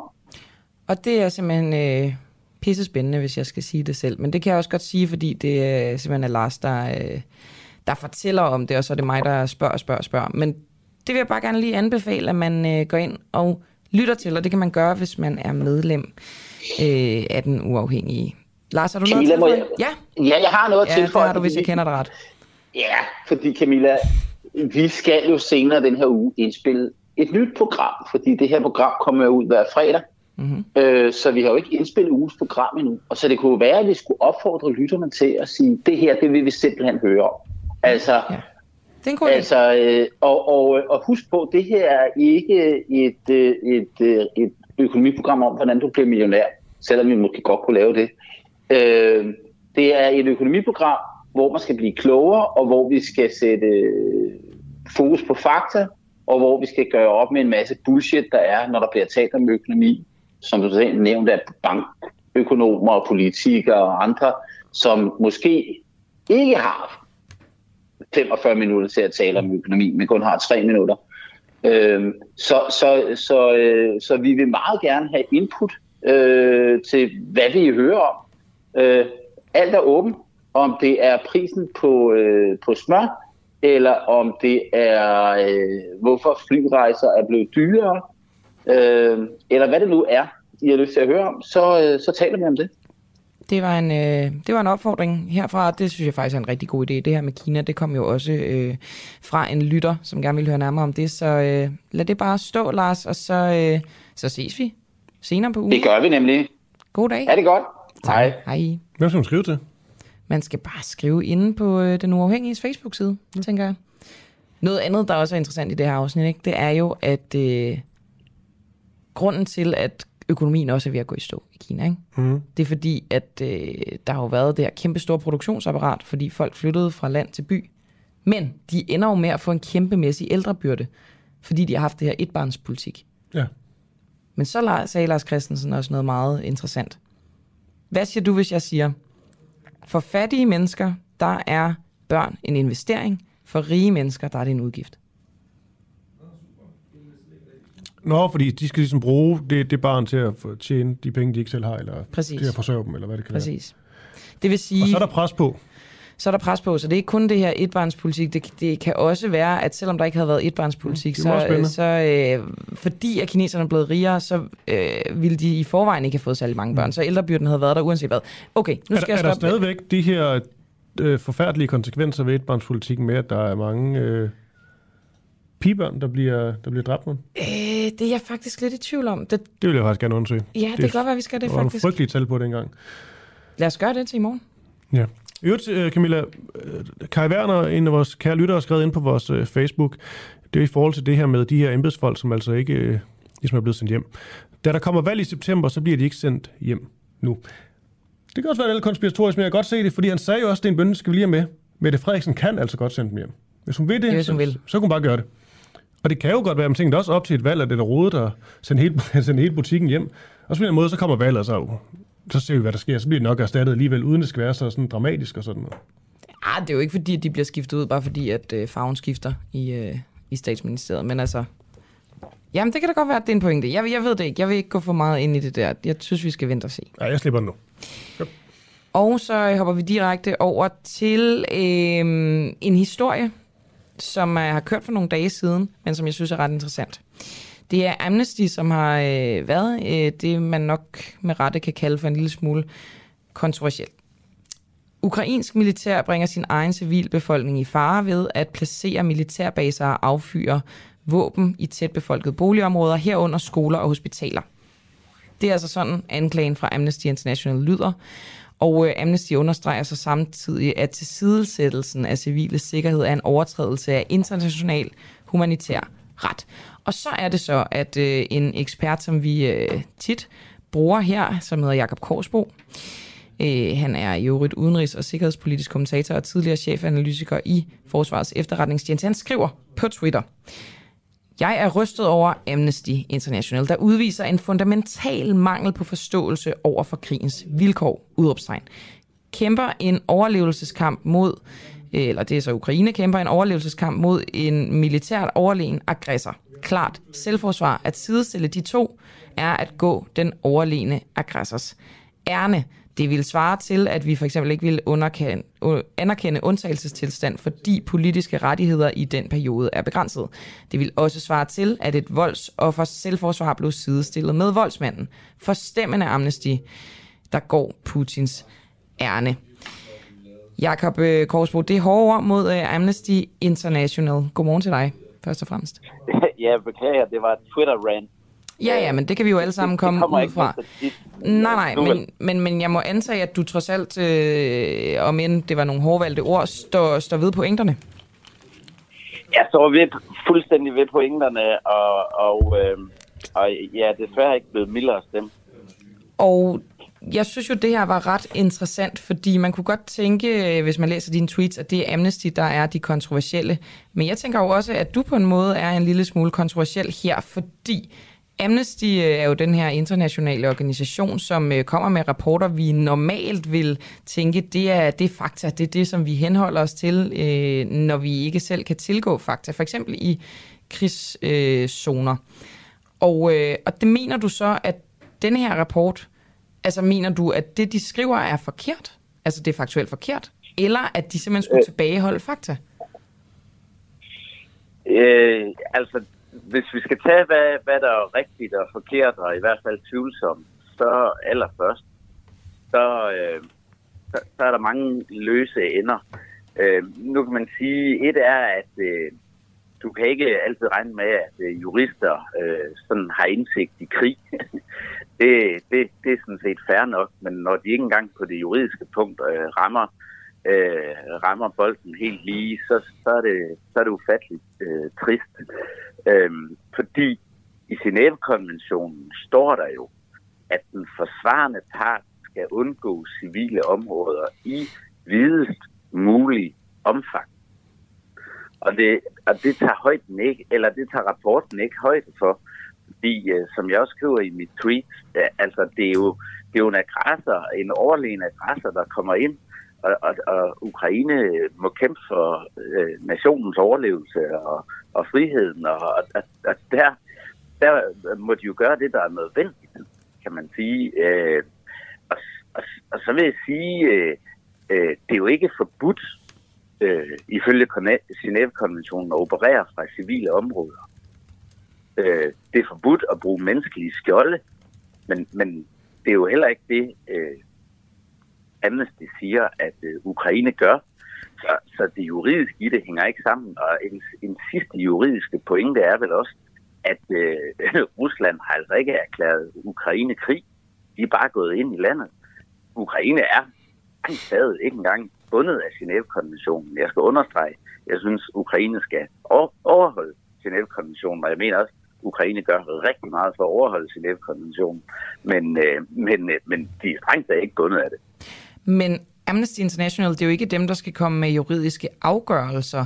Så det, at de fremlægger noget faktuelt i en rapport, i hvert fald hvad de har kunne, øh, deres øh, udsendte har kunne, kunne øh, finde frem til. Hvorfor er det problematisk, når det øh, er fakta? Fordi så kan Ej, det godt være, altså... at, at det ikke er altså, øh, juridisk øh, forbudt ifølge øh, Genève-konventionen, men når det finder sted, altså det her er jo også en krig på, på information og på fakta, og hvis det er faktuelt altså, korrekt, så er der vel ikke noget problem i, at Amnesty de, de, øh, de fortæller, at det sker? Altså, Amnesty er, er jo selvfølgelig ikke dommer, heldigvis, men øh, de anklager Ukraine for at overtræde øh, øh, krigens love. Altså, det, mm. det anklager de Ukraine for. Og det må betyde, at de har lavet en vurdering. Og den vurdering, den mener jeg er forkert. Øh, og og det, er der, det er der også temmelig mange andre, der mener. Mm. Øh, øh, og jeg mener, altså, de, de, de, forstår simpelthen ikke, de forstår simpelthen ikke, hvad det er for en, en type krig. Øh, så, så der kan man sige, hvis vi skal vende den om, så synes jeg bestemt også, at øh, Ukraine skal øh, gøre sig meget, meget umage med at, at overholde krigens love. Og øh, vi ved jo godt i Danmark, at øh, det kan være svært. Vi har været under anklage selv. Britterne har været under anklage. Amerikanerne har været under anklage. Alle, der har været part i en krig, har været under anklage for at bryde krigens lov. Så, så derfor, på den øh, øh front, vil jeg ikke sige, at ukrainerne er uskyld øh, på nogen måde, men, men, men der skal være proportionalitet i det, og den proportionalitet øh, rammer Amnesty overhovedet ikke, og det er, det er meget, meget trist. Jeg, jeg er lidt nysgerrig på, hvis vi nu øhm, tager ud den her, den her anklage om, at øh, de bryder krigens lov, men hvis de så bare havde altså lav, eller måske skal jeg omformulere, mener du, at Amnesty slet ikke bør lave rapporter, hvor de øh, ligesom dokumenterer, hvad der foregår, også fra ukrainsk side? Altså, det mener jeg, det, det, det mener jeg selvfølgelig, de skal gøre. Øh, det, der bare er umådeligt trist i den her sag, og det er faktisk det aller værste, det er, at russerne har allerede været ude med den her rapport, fordi i deres øjne legitimerer den, når de laver øh, øh, den her vilkårlige beskyldning af civile områder.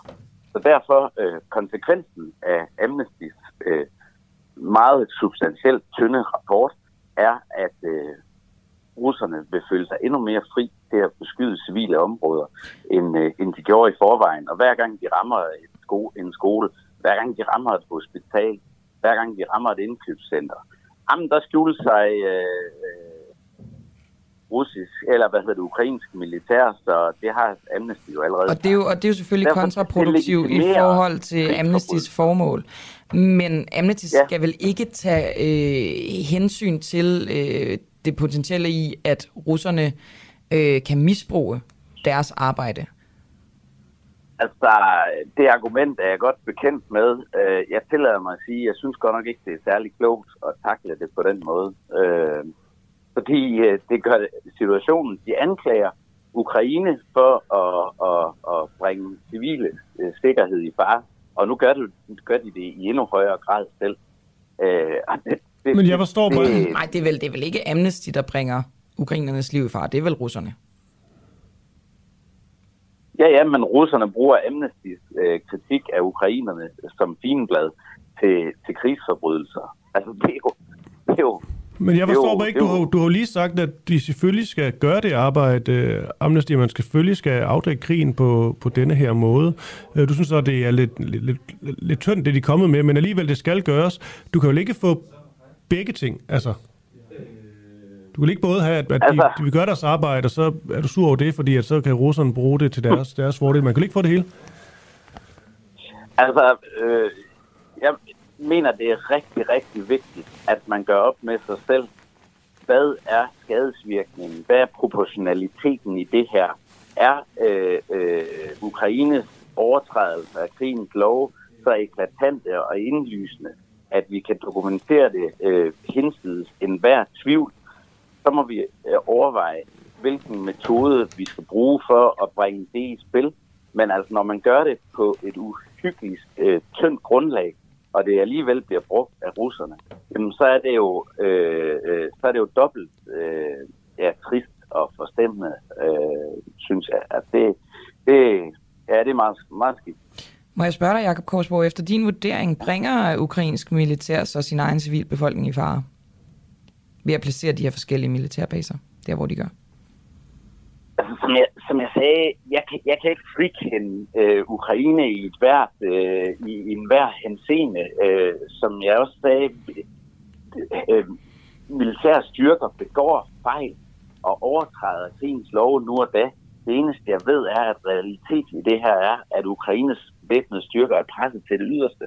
Og jeg ved også, at de gør ufattelig meget for at advare civile og få civile ud af områderne. Og de skoler, de står under anklage for at, at udnytte, jamen det er skoler, der er forladt, hvor der ikke er, er børn eller civile i nærheden.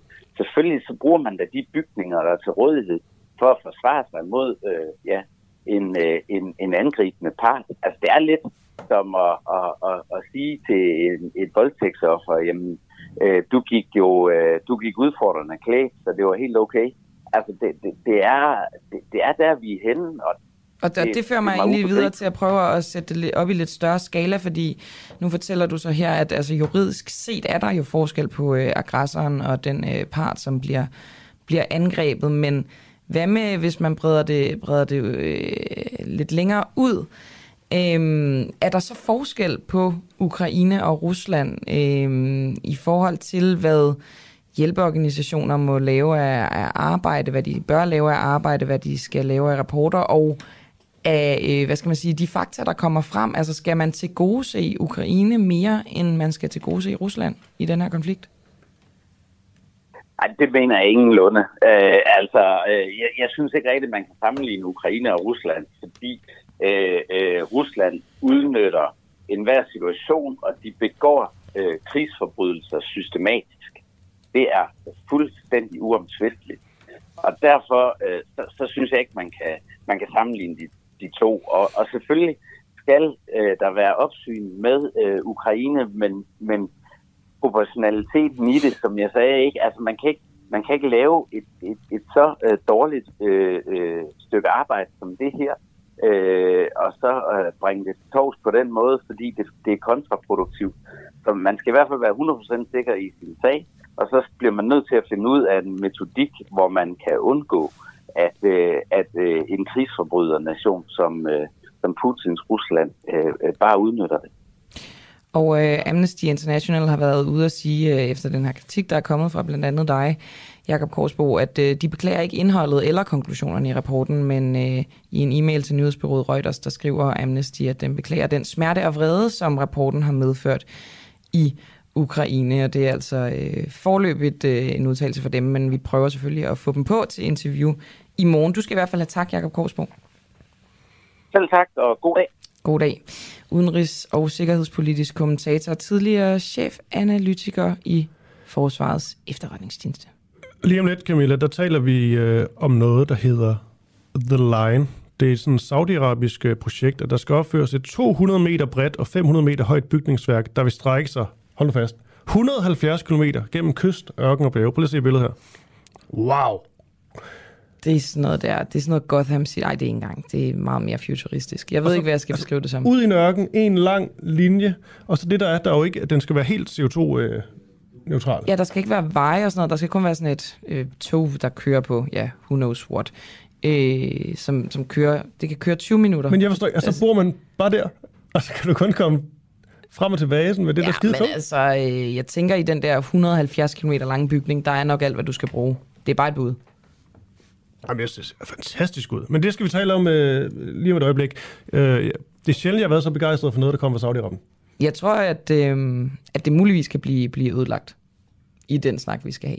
Fordi, som du siger, det kommer fra Saudi-Arabien. Så spørgsmålet er, om, øh, om træerne vokser ind i himlen, eller om der er nogle små herrer ved det. Nej, jeg tillader mig at være helt begejstret, indtil det bliver skudt ned. Men øh, jeg tror lige, vi kan nå inden det interview at tale lidt med den gode øh, Christian Henriksen. Han er kollega her på, på kanalen. Er du med, Christian?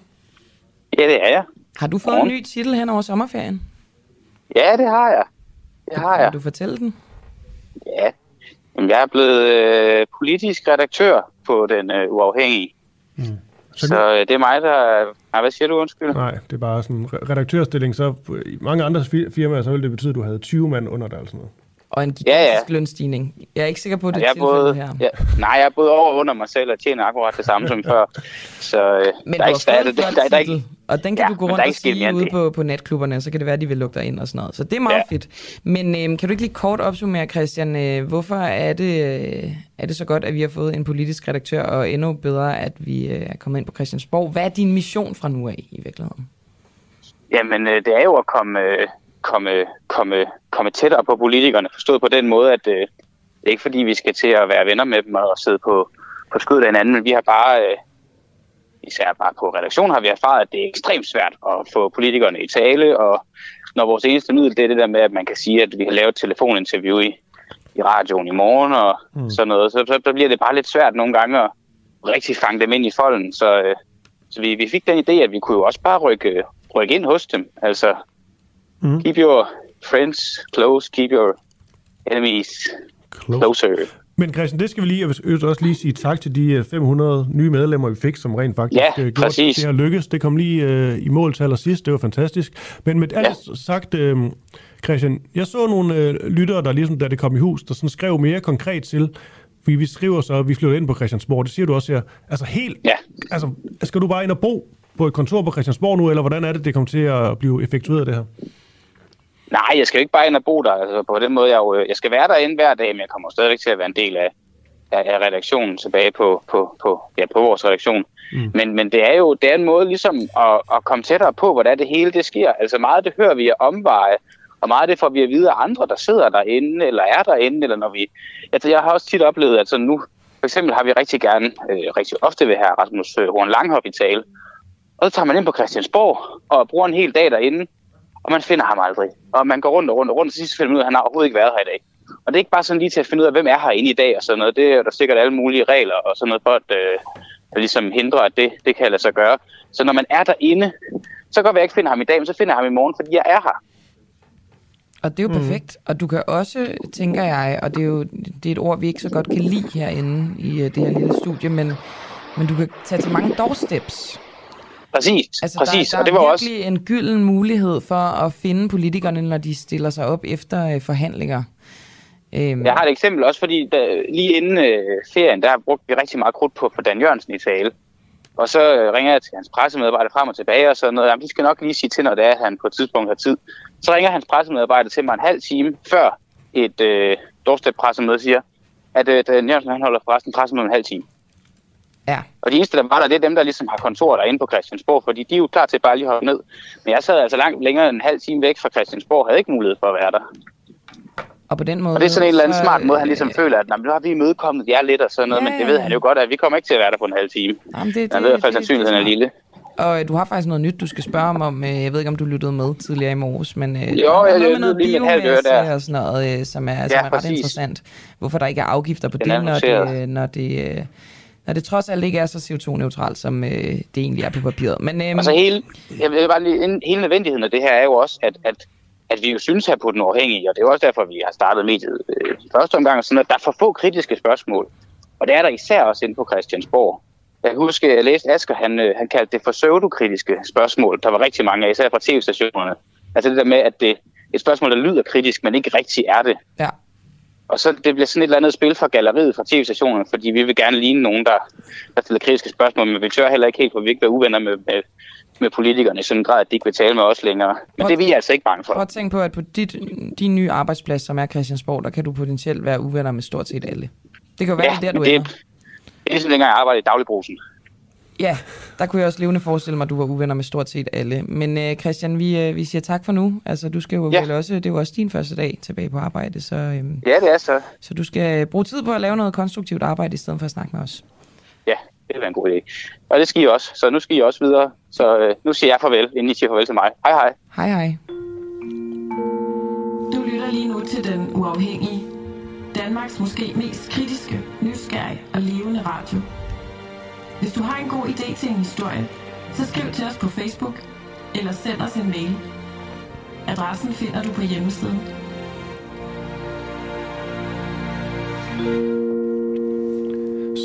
Skal danske virksomheder skyde penge i saudiarabisk utopia? Saudi-Arabiens kronprins, det er ham, der hedder Mohammed bin Salman, han har netop afsløret sin øh, ambitiøse plan om at bygge et 170 km langt højhus i ørkenen, der udelukkende skal drives på vedvarende energi. Byen får ingen veje, biler eller CO2 udledning. Det lyder helt vildt, det her. Fanny Ersgaard øh, Madsen, øh, godmorgen til dig. Godmorgen. Du er ekstern lektor ved Københavns Universitet og forskningsassistent på, øh, på DIS. Vil du ikke lige starte med at beskrive det her The Line-projekt, som planen ser ud lige nu? Jo, men netop som du siger, så er det lige blevet præsenteret, så, øh, så der er i virkeligheden ikke særlig mange detaljer, fordi det ikke er øh, etableret endnu. Men øh, helt grundlæggende er det ideen, at det skal være fremtidens by. Det er en del af det her kæmpe NEOM-projekt, som øh, Mohammed bin Salman, kronprinsen, mm. lancerede tilbage i øh, en, som en del af den her Vision 2030 tilbage i 2016, som altså skal rykke Saudi-Arabien ind i fremtiden og ud af øh, olieafhængigheden. Og der har de så, øh, hvad kan man sige, NEOM er et showcase for, hvad mm. fremtiden Saudi-Arabien skal være. Og der er The Line altså en by, som er altså den her lange, 170 km lange by, smalle, altså kun 200 meter bred. Ikke? Så, øh, så det er sådan, som de forestiller sig fremtiden. Men er det sådan ligesom, nu sidder, sidder jeg bare og ser nogle, øh, nogle billeder af sådan tankerne bag projektet. Der er lidt som om, at der er sådan to rækker af højhus, eller hvad det er, og så er der sådan, i midten har man så, øh, hvad det nu kan være, butikker og græs og så videre. Men det er jo meget sådan smalt. Ja, det er det. Og der skal man så bo, og så er der kun et tog til at fragte en. Lige præcis. Og, øh, og det som også er, at øh, det her det er en af byerne. Der er flere øh, byer i det her kæmpe Neom-område, øh, som altså er en, en, øh, en region i det nordlige Saudi-Arabien på grænsen til Jordan og Ægypten, og cirka på størrelse med Belgien. Og det, som også er så vildt ved det, det er, at, øh, at de, vi taler om smart cities, øh, som vi kender nu. Det her, det beskriver de som skal være en cognitive city. Byen skal altså tænke selv. Mm. Så, øh, så, så øh, den her måde, en by fungerer på, øh, skal være, øh, øh hvad kan man sige, frataget meget autonomi til de borgere, som mm. er der. Men er det her mere en, en showcase? Altså vi siger, at det her, sådan her, det kan fungere, der er sikkert rigtig meget, der ikke virker, men altså sådan en idé om, hvordan det kan være. Eller er det, fordi man vil bygge det her og tro på det? Jeg tror, øh, det her er en del af den her større plan, som også handler om, hvordan øh, at, at de vil eksportere de her øh, megaprojekter. Så det her er både en showcase af, hvordan de gerne vil indrette fremtidens byer. De pakker det selvfølgelig ind i den grønne omstilling. Ikke? Det er klart, at de siger, at de her store byer, som er de, den klassiske øh, bystruktur, er ubæredygtig. Så hvis vi presser det hele ind på en lang linje, så fylder vi mindre i landskabet. Øh, det er mindre invasivt, og samtidig kan det være meget mere energieffektivt, netop også fordi, at der ikke skal transporteres mennesker rundt øh, i biler og man kan la- ligesom lave et, øh, et offentligt transportsystem, som folk så hopper af og hopper på. Mm.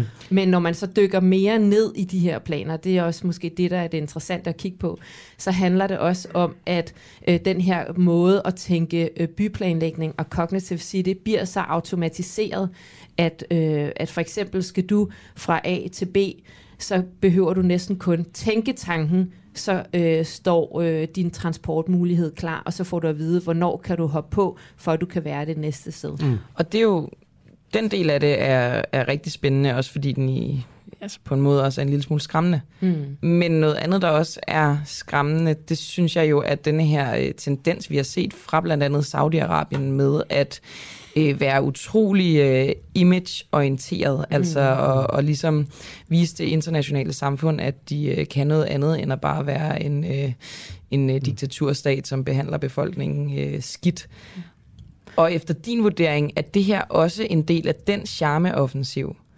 Jeg tænker ikke, at det her nødvendigvis handler om en charmeoffensiv. Der er ikke noget, øh, nogen tvivl om, at, øh, at, at øh, øh, en nation branding og den her PR-strategi, som kronprinsen jo har været ansigtet udad til. Det var jo først på mordet, øh, efter mordet på den saudiske journalist Khashoggi i 2018, at øh, hvad kan man sige, den internationale øh, internationale medier også fik øjnene op for, hvad, hvem er det, vi har at gøre med. Fordi indtil mm. da, så havde vi jo altså øh, kæmpe interviews med ham, både i New York Times også øh, oversat og bragt øh, kritikløst i politikken af mm. øh, Mohammed bin Salman.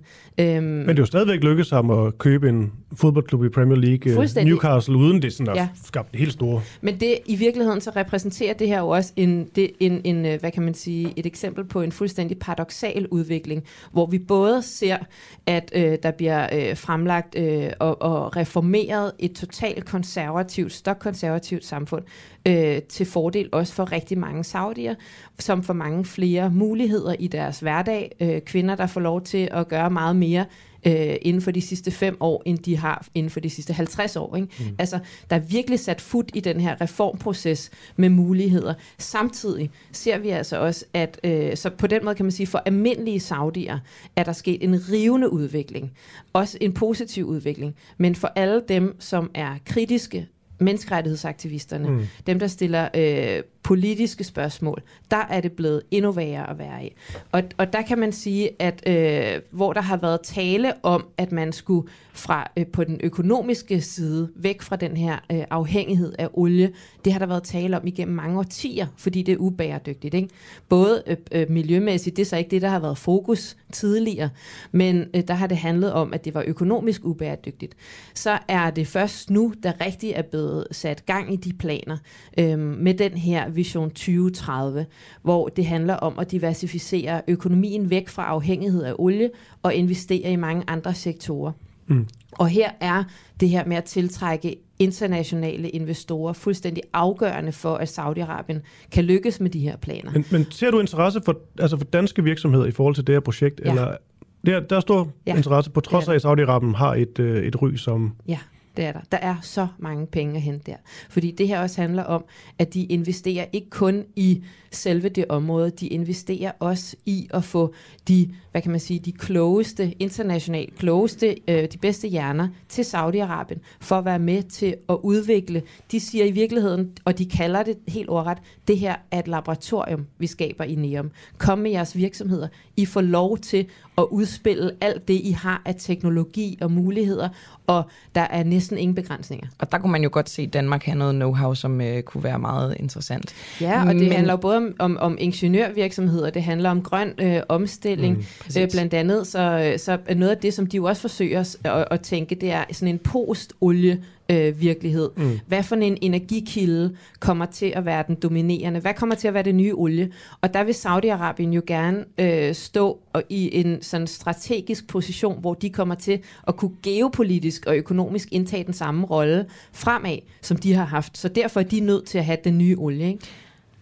Og hvad den nye olie bliver, det, det ved man måske ikke helt, men altså vind er måske ikke sådan utænkeligt, eller solenergi, eller det, den de slags. tænker, det er det, der hedder grøn hydrogen. Mm. Og uden at jeg ved øh, super meget om det, øh, så, så er ideen, at den grønne i det grønne hydrogen er, at det skal være drevet på bæredygtige kilder.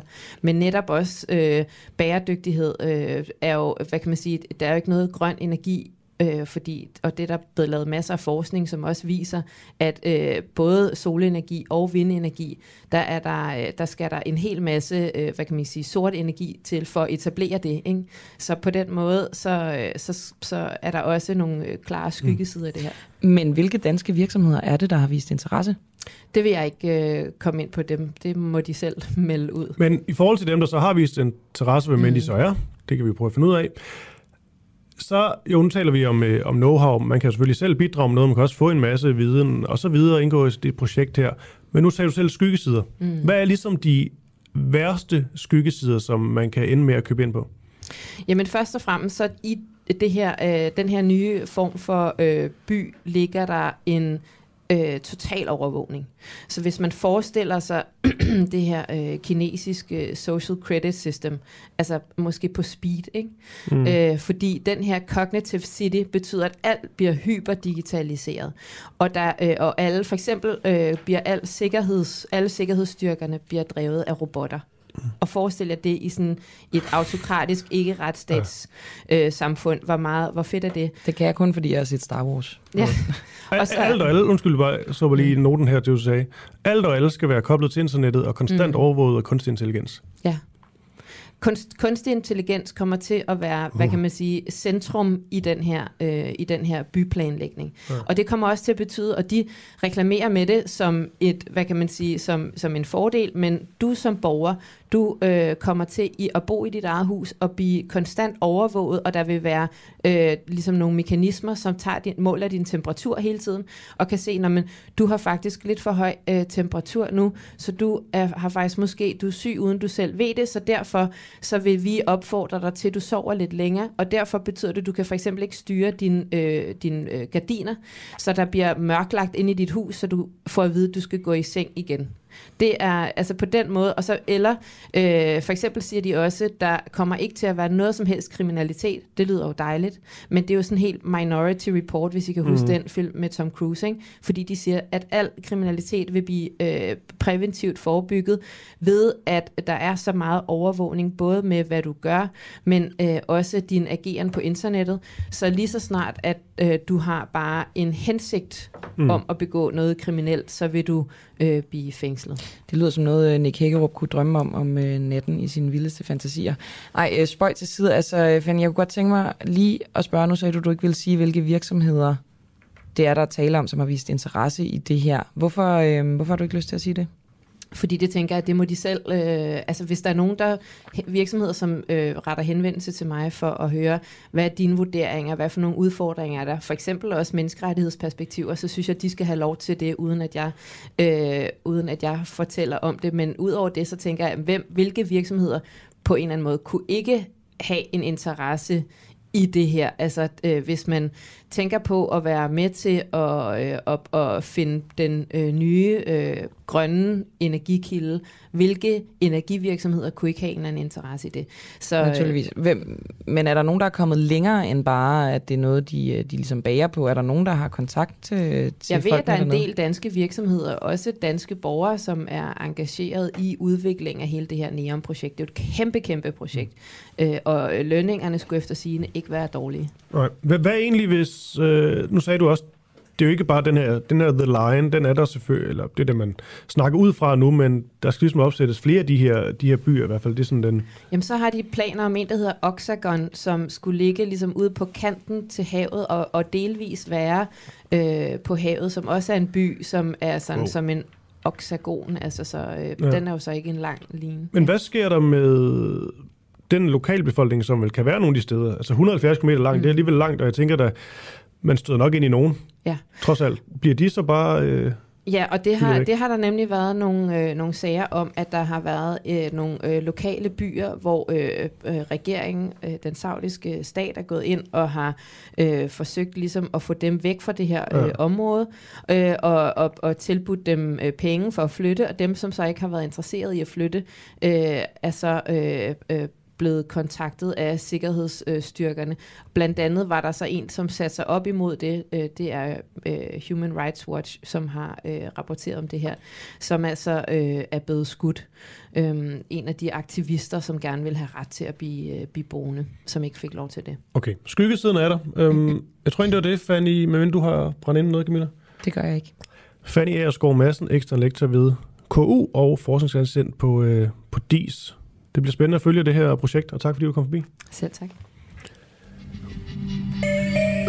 Oppositionen i Folketinget er afgørende for demokratiet. Det glemmer mange, men vi husker det på den uafhængige. Derfor giver vi en fremtrædende oppositionspolitiker en mikrofon og et studie hver uge. Lige nu er verden blå, men hvis magten skifter, bliver verden rød. Lyt til oppositionen på den uafhængige app, som kan downloades gratis. De har jo faktisk jagtet en, øh, en ny gæstevært på øh, oppositionen, programmet vi også har her på den uafhængige. Øh. Jeg ved ikke, hvem det er. Jeg kom med et forslag. Jeg håber, at det bliver ham. Det vil tror jeg kunne være sjovt. Vil du sige højt hvem? Jakob Engel Schmidt fra Moderaterne. Jeg ved godt, at han ikke sidder i opposition lige nu, men øh, og spørgsmålet er, om han kommer til det, men øh, på den måde kan han jo også være i opposition til alle og han er en, øh, en festlig fyr. Ja, der er gang hjemme, når han er med.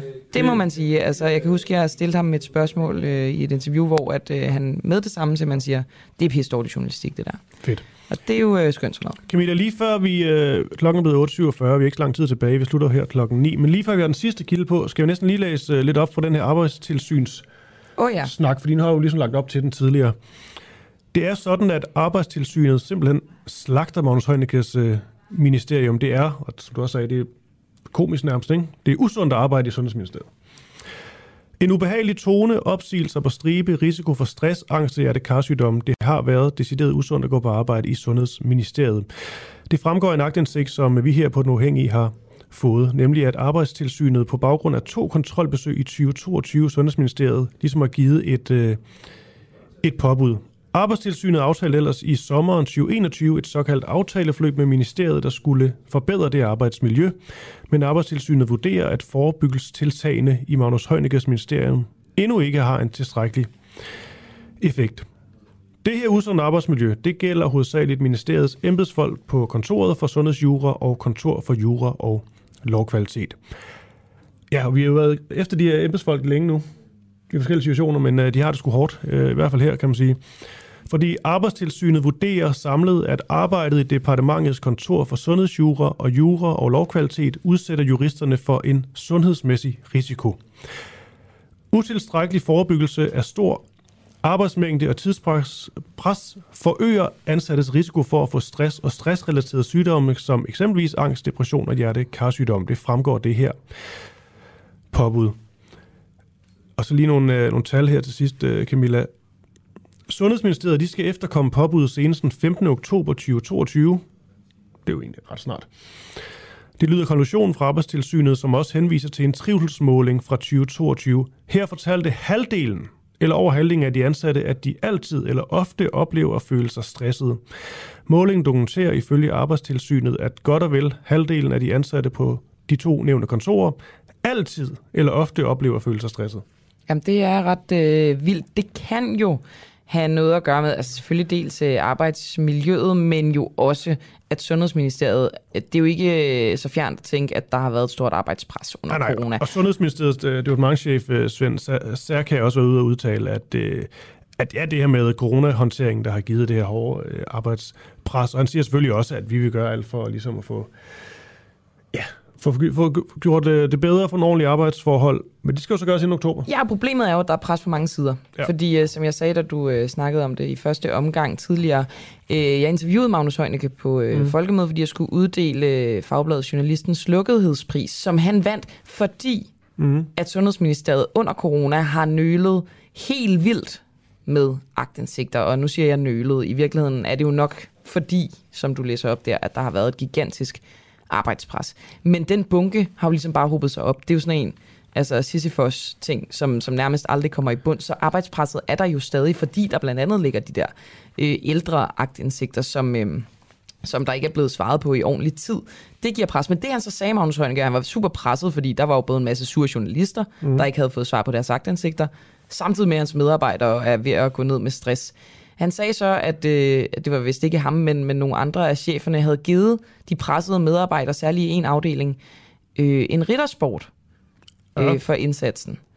Og øh, der kom jeg bare sådan til at tænke på, øh, på, på sygeplejerskernes julehjerter. Mm. Og der kunne jeg simpelthen ikke lige finde ud af, hvad der var bedst, eller måske nærmere værst Ej, der har at få i stressgave. Ja, der har nok siddet nogen, der har lyst til at kaste den riddersport lige tilbage i hovedet på. Ja, jeg synes måske også, den, det, det, det er en lidt svag gave, medmindre det er en gigantisk riddersport, ja. men stadig. Og så her til sidst, Camilla, så er der jo alt muligt med altså, den her ubehagelige tone, der har været forsinkelser i ministersager for ren kvalitet, alt det vi lige har snakket om. Så står der så i den her rapport fra øh, Arbejdstilsynet, at en del konsekvenser undgås dog, men kun fordi de ansatte arbejder intensivt eller udvider deres arbejdstid til aftener og weekender. Det er simpelthen usundt, det der. Det er altså vanvittigt. Ja. Det, det burde være forbudt, ikke? Nå. Virkelig forbudt. Vi skal skynde os videre, for klokken er blevet næsten 8 minutter i 9, hvor at vi jo afslutter dagens program. Og derfor så øh, går vi videre til den sidste kilde, som hedder Otto Brøns Petersen, som er analyseschef i den liberale tænketank Cepos. Og vi spørger, hvad danskerne får ud af at give Mærsk en kæmpe skatterabat. Fordi Mærsk de står til at skrive Danmarks historie med en ny rekord for største overskud hvis forventningerne om et overskud på 270 milliarder kroner bliver en realitet. Men Danmark går ifølge en TV2-beregning glip af cirka 22 milliarder i skatteindtægter, fordi selskabet ikke betaler almindelig selskabsskat. Øh, Otto Brøns Petersen, øh, du er som sagt analysechef i Cepos. Øh, hvad er øh, det for nogle problemer, dansk økonomi øh, har ved, eller det er jo ikke som sådan dansk økonomi, der får problemer, men hvad, hvad er det, dansk økonomi går glip af øh, ved at Mærsk ikke betaler almindelig selskabsskat? Øh, det her, Mærsk betaler jo selskabsskat af deres almindelige selskabsaktivitet, men de betaler ikke selskabsskat af deres rederivirksomhed, der betaler de det, man kalder for tonageskat, og det er en ret lav skatteordning, som, øh, som, er, som er relativt fordelagtig i forhold til selskabsskatten. Men der skal man jo være klar over, at øh, øh, man øh, kan ikke bare beskatte rederivirksomhed på samme måde, som man beskatter øh, almindelig indlandsk virksomhed. Fordi øh, rederi, altså øh, skibene sejler jo international fart, og det vil sige, hvis, hvis man begynder at lægge en, en så hård beskatning på, som vi har herhjemme, jamen så vil, vil øh, rædderierne jo simpelthen udflage deres skibe. Øh, og derfor har man, og det er ikke kun Danmark, Hvor, der har Hvordan ved, altså, for det lyder lidt som en tese i mine ører. Er det noget, du ved? Det, vil sige, det, er jo, det, er jo, det er jo ikke tilfældigt, at, at øh, Danmark og en række andre lande laver den her slags skatteordning, og det er jo præcis fordi, øh, ellers så ser man, at, øh, at, at skibet bliver udfladet. Ser, altså, og det tror jeg, det er, helt, det, det er helt... Det er almindelig det, det, det er helt, vil du mene? Jamen, det, ja, ja, dels det, og dels det har vi jo set igennem, igennem mange år, at, øh, at, at rederivirksomheden har, er, er blevet placeret i lande, hvor, hvor, hvor der er relativt lav skat. Og, men man skal jo lige være klar over en ting, det er, at selskabsskatten er jo normalt en skat, man betaler for aktivitet, der foregår i et bestemt land. Øh, vi, øh, man betaler heller ikke selskabsskat af aktiviteter. Øh, danske selskaber betaler jo normalt heller ikke selskabsskat af aktiviteter, der foregår uden for landets grænser. Så det, det er sådan naturen i selskabsskatten, at øh, den ligger der, hvor man, hvor man tjener sin øh, øh, øh det, hvor man tjener sin indkomst. Og stort set hele den danske rederiflåde, den, den øh, sætter jo stort set ikke ben på, på, på dansk jord, man så må sige. Den, den sejler internationalt, den sejler mellem Kina og, og Latinamerika og, og den slags steder. Så der er ikke sådan noget unormalt i, at man ikke får indtægter fra den. Derimod, så bliver overskuddet jo beskattet en gang mere, og den bliver beskattet hos aktionærerne. Og aktionærerne, dem, dem beskatter man der, hvor aktionærerne bor. Øh, og de aktion, dem, der er aktionærer i, i, i for eksempel Mærsk, øh, som bor i Danmark, ja, de kommer jo til at betale øh, aktieindkomstskat af det, som, som man gør af alt muligt andet indkomst. Men det er altså, det, det, det, det, det, det, det normale er, at selskabsskatten går til det land, hvor aktiviteten finder sted, og aktionærbeskatningen, den, den, det går til land, hvor aktionærerne øh, hører hjemme. Men når det er skibe, der sejler i international farvand, så øh, ryger skatten jo ikke noget sted hen, og det, det er ligesom det, der er pointen med tonageskatten. Eller hvordan skal det forstås? Ja, det, det, det, præcis. Altså, det, det, det, det, det er sådan, det er, ikke? At, øh, at, at fordi der er international farvand, jamen så, så, så er der ikke sådan en, en så er der ikke en, en stat, der beskatter det område, og, hvor aktiviteten finder og det, du så siger, er, og derfor har man de her tonnageskatteordninger. Og det du så siger er, at det kan ligesom dokumenteres, at jo, så taber vi godt nok øh, sammenholdt med, hvordan andre virksomheder bliver beskattet, så taber vi nogle penge på grund af den her tonnageskat, som, øh, som trods alt, øh, altså, hvad skal man sige, ikke er lige så... Øh, øh, giver lige så højt øh, beløb, øh, som Mærsk skal betale. Men hvis det ikke var der, så ville vi ligesom gå glip af hele Mærsks, øh, altså at overhovedet få noget skat fra Mærsk aktiviteter? Nej, jeg tror, man ville, selskabsskatten ville man gå glip af. Det er klart, at, at, øh, at, at de danskere, der har aktier i Mærsk, øh, de vil stadig bo og de vil stadig komme til at betale øh, aktieindkomstskat af deres, som de gør i dag. Men nu, nu, nu kan det godt være mig, der ikke ved så meget om sådan den slags virksomhed, men, men det du siger er, at hvis vi fjerner tonageskatten og, og, og tvinger dem til at betale almindelig selskabsskat, så vil de simpelthen bare flytte virksomheder andre steder hen? Ja, så vil de udflag øh, til, til, til, til, til steder, hvor der findes... Kan du ikke lige uddybe, hvordan du ved det med sikkerhed? Jo, men altså, det ved jeg på den måde, at, øh, at, at man har jo set, at rædderivirksomheder generelt har, har, har, har flyttet, hvis, hvis beskatningen er for høj. Man kan også se, at andre lande øh, har af samme grund, svenskerne har indført for ikke særlig længe siden en tonnageskatteordning øh, under en, en, en socialdemokratisk regering. Og det er jo ikke noget, de gør, fordi de, de, de, de, de ønsker, at øh, virksomheder skal begunstiges særligt. Jeg tror heller ikke, det, det er derfor, den danske socialdemokrati, som, som har regeringsmagten, ønsker, at der skal være en, øh, en tonagebeskatning. Det er jo simpelthen, fordi det er realiteten. Øh, det er jo meget nemt at flytte. Øh, flytte en, en, en virksomhed, som jo aldrig nogensinde øh, sætter, sætter fod på dansk jord. Øh, så øh, hvorfor skulle... Men det er jo men, trods alt en dansk virksomhed. Er der egentlig ikke, synes du, noget lidt usympatisk i det her med at bare kunne flytte sådan lidt rundt efter for godt befinde? Nej, jeg synes ikke, jeg synes, der er jo den logik i selskabsbeskatningen, og den holder vi jo normalt gerne fast i, at det, det er en beskatning, der knytter sig til, til det sted, hvor aktiviteten foregår. Øh, så andre danske industrivirksomheder, øh, som har aktivitet i USA eller, eller hvor det er, jamen de vil normalt også betale deres selskabsskat der. Så der, man siger, der, er ikke, der, er ikke, der er ikke nogen noget, vi går glip af på den måde, øh, at, vi, at, at der ikke er, er beskatning, selskabsbeskatning i Danmark. Mm.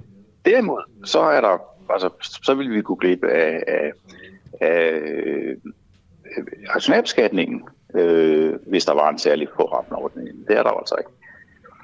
Jeg synes, det, men, hvis jeg lige må nævne det, sige, sige vi, vi, vi, vi har jo to støtteordninger, eller to særlige ordninger for, for rædderier. Det anden, den anden ordning, vi har, det er den såkaldte DIS-ordning, som betyder, at dem, der arbejder på skibene, ikke betaler skat. Og det er en, synes jeg, en meget kritisabel tilskudsordning, øh, som, øh, som, som, som, som man godt kunne øh, afskaffe. Men, men tonnageskatten giver sådan set øh, rigtig god mening. Og det kan være, at det er det, vi skal tale om næste gang, øh, vi taler ja. øh, med dig, øh, Otto Brøns Petersen, Petersen, som er analysechef i Cepos. Tak fordi du var med. Selv tak. Og med det så blev klokken næsten ni. Ja, han var ikke helt så farvet som, øh, som så mange andre på Twitter eksempelvis. Det er måske også over Alex Oversen, når han kom fra, fra Cepos. Men, Nej, det var måske ikke lige øh, oplagt, da han sagde, at øh, tonageskatten skulle afskaffes. Det havde jeg i hvert fald ikke forestillet mig. Nej. Og det mener han så heller ikke. Øhm, jeg tror, skal jeg ikke sætte den lille lyd på? Er det for tidligt? Det er lidt for tidligt nu. Det er sådan noget med, hvis du rammer den øh, inden for øh, næste 5 sekunder, så rammer du lige røven. Så hvis du prøver nu. Nu. Man vil gerne lave en, en timing med den her farvel og start jingle. Ja. Og vi er, ja, vi, er, vi er tilbage nu. I morgen der er det Asger Jul, der sidder ved roret. Det er korrekt, og i dag var programmet sat sammen af det, jeg føler var alle mennesker på denne redaktion. Øhm, Peter Svarts, Asger Jul, Kasper Sagmann, i regien Oliver Noppenau. Farvel herfra. Ja, god dag.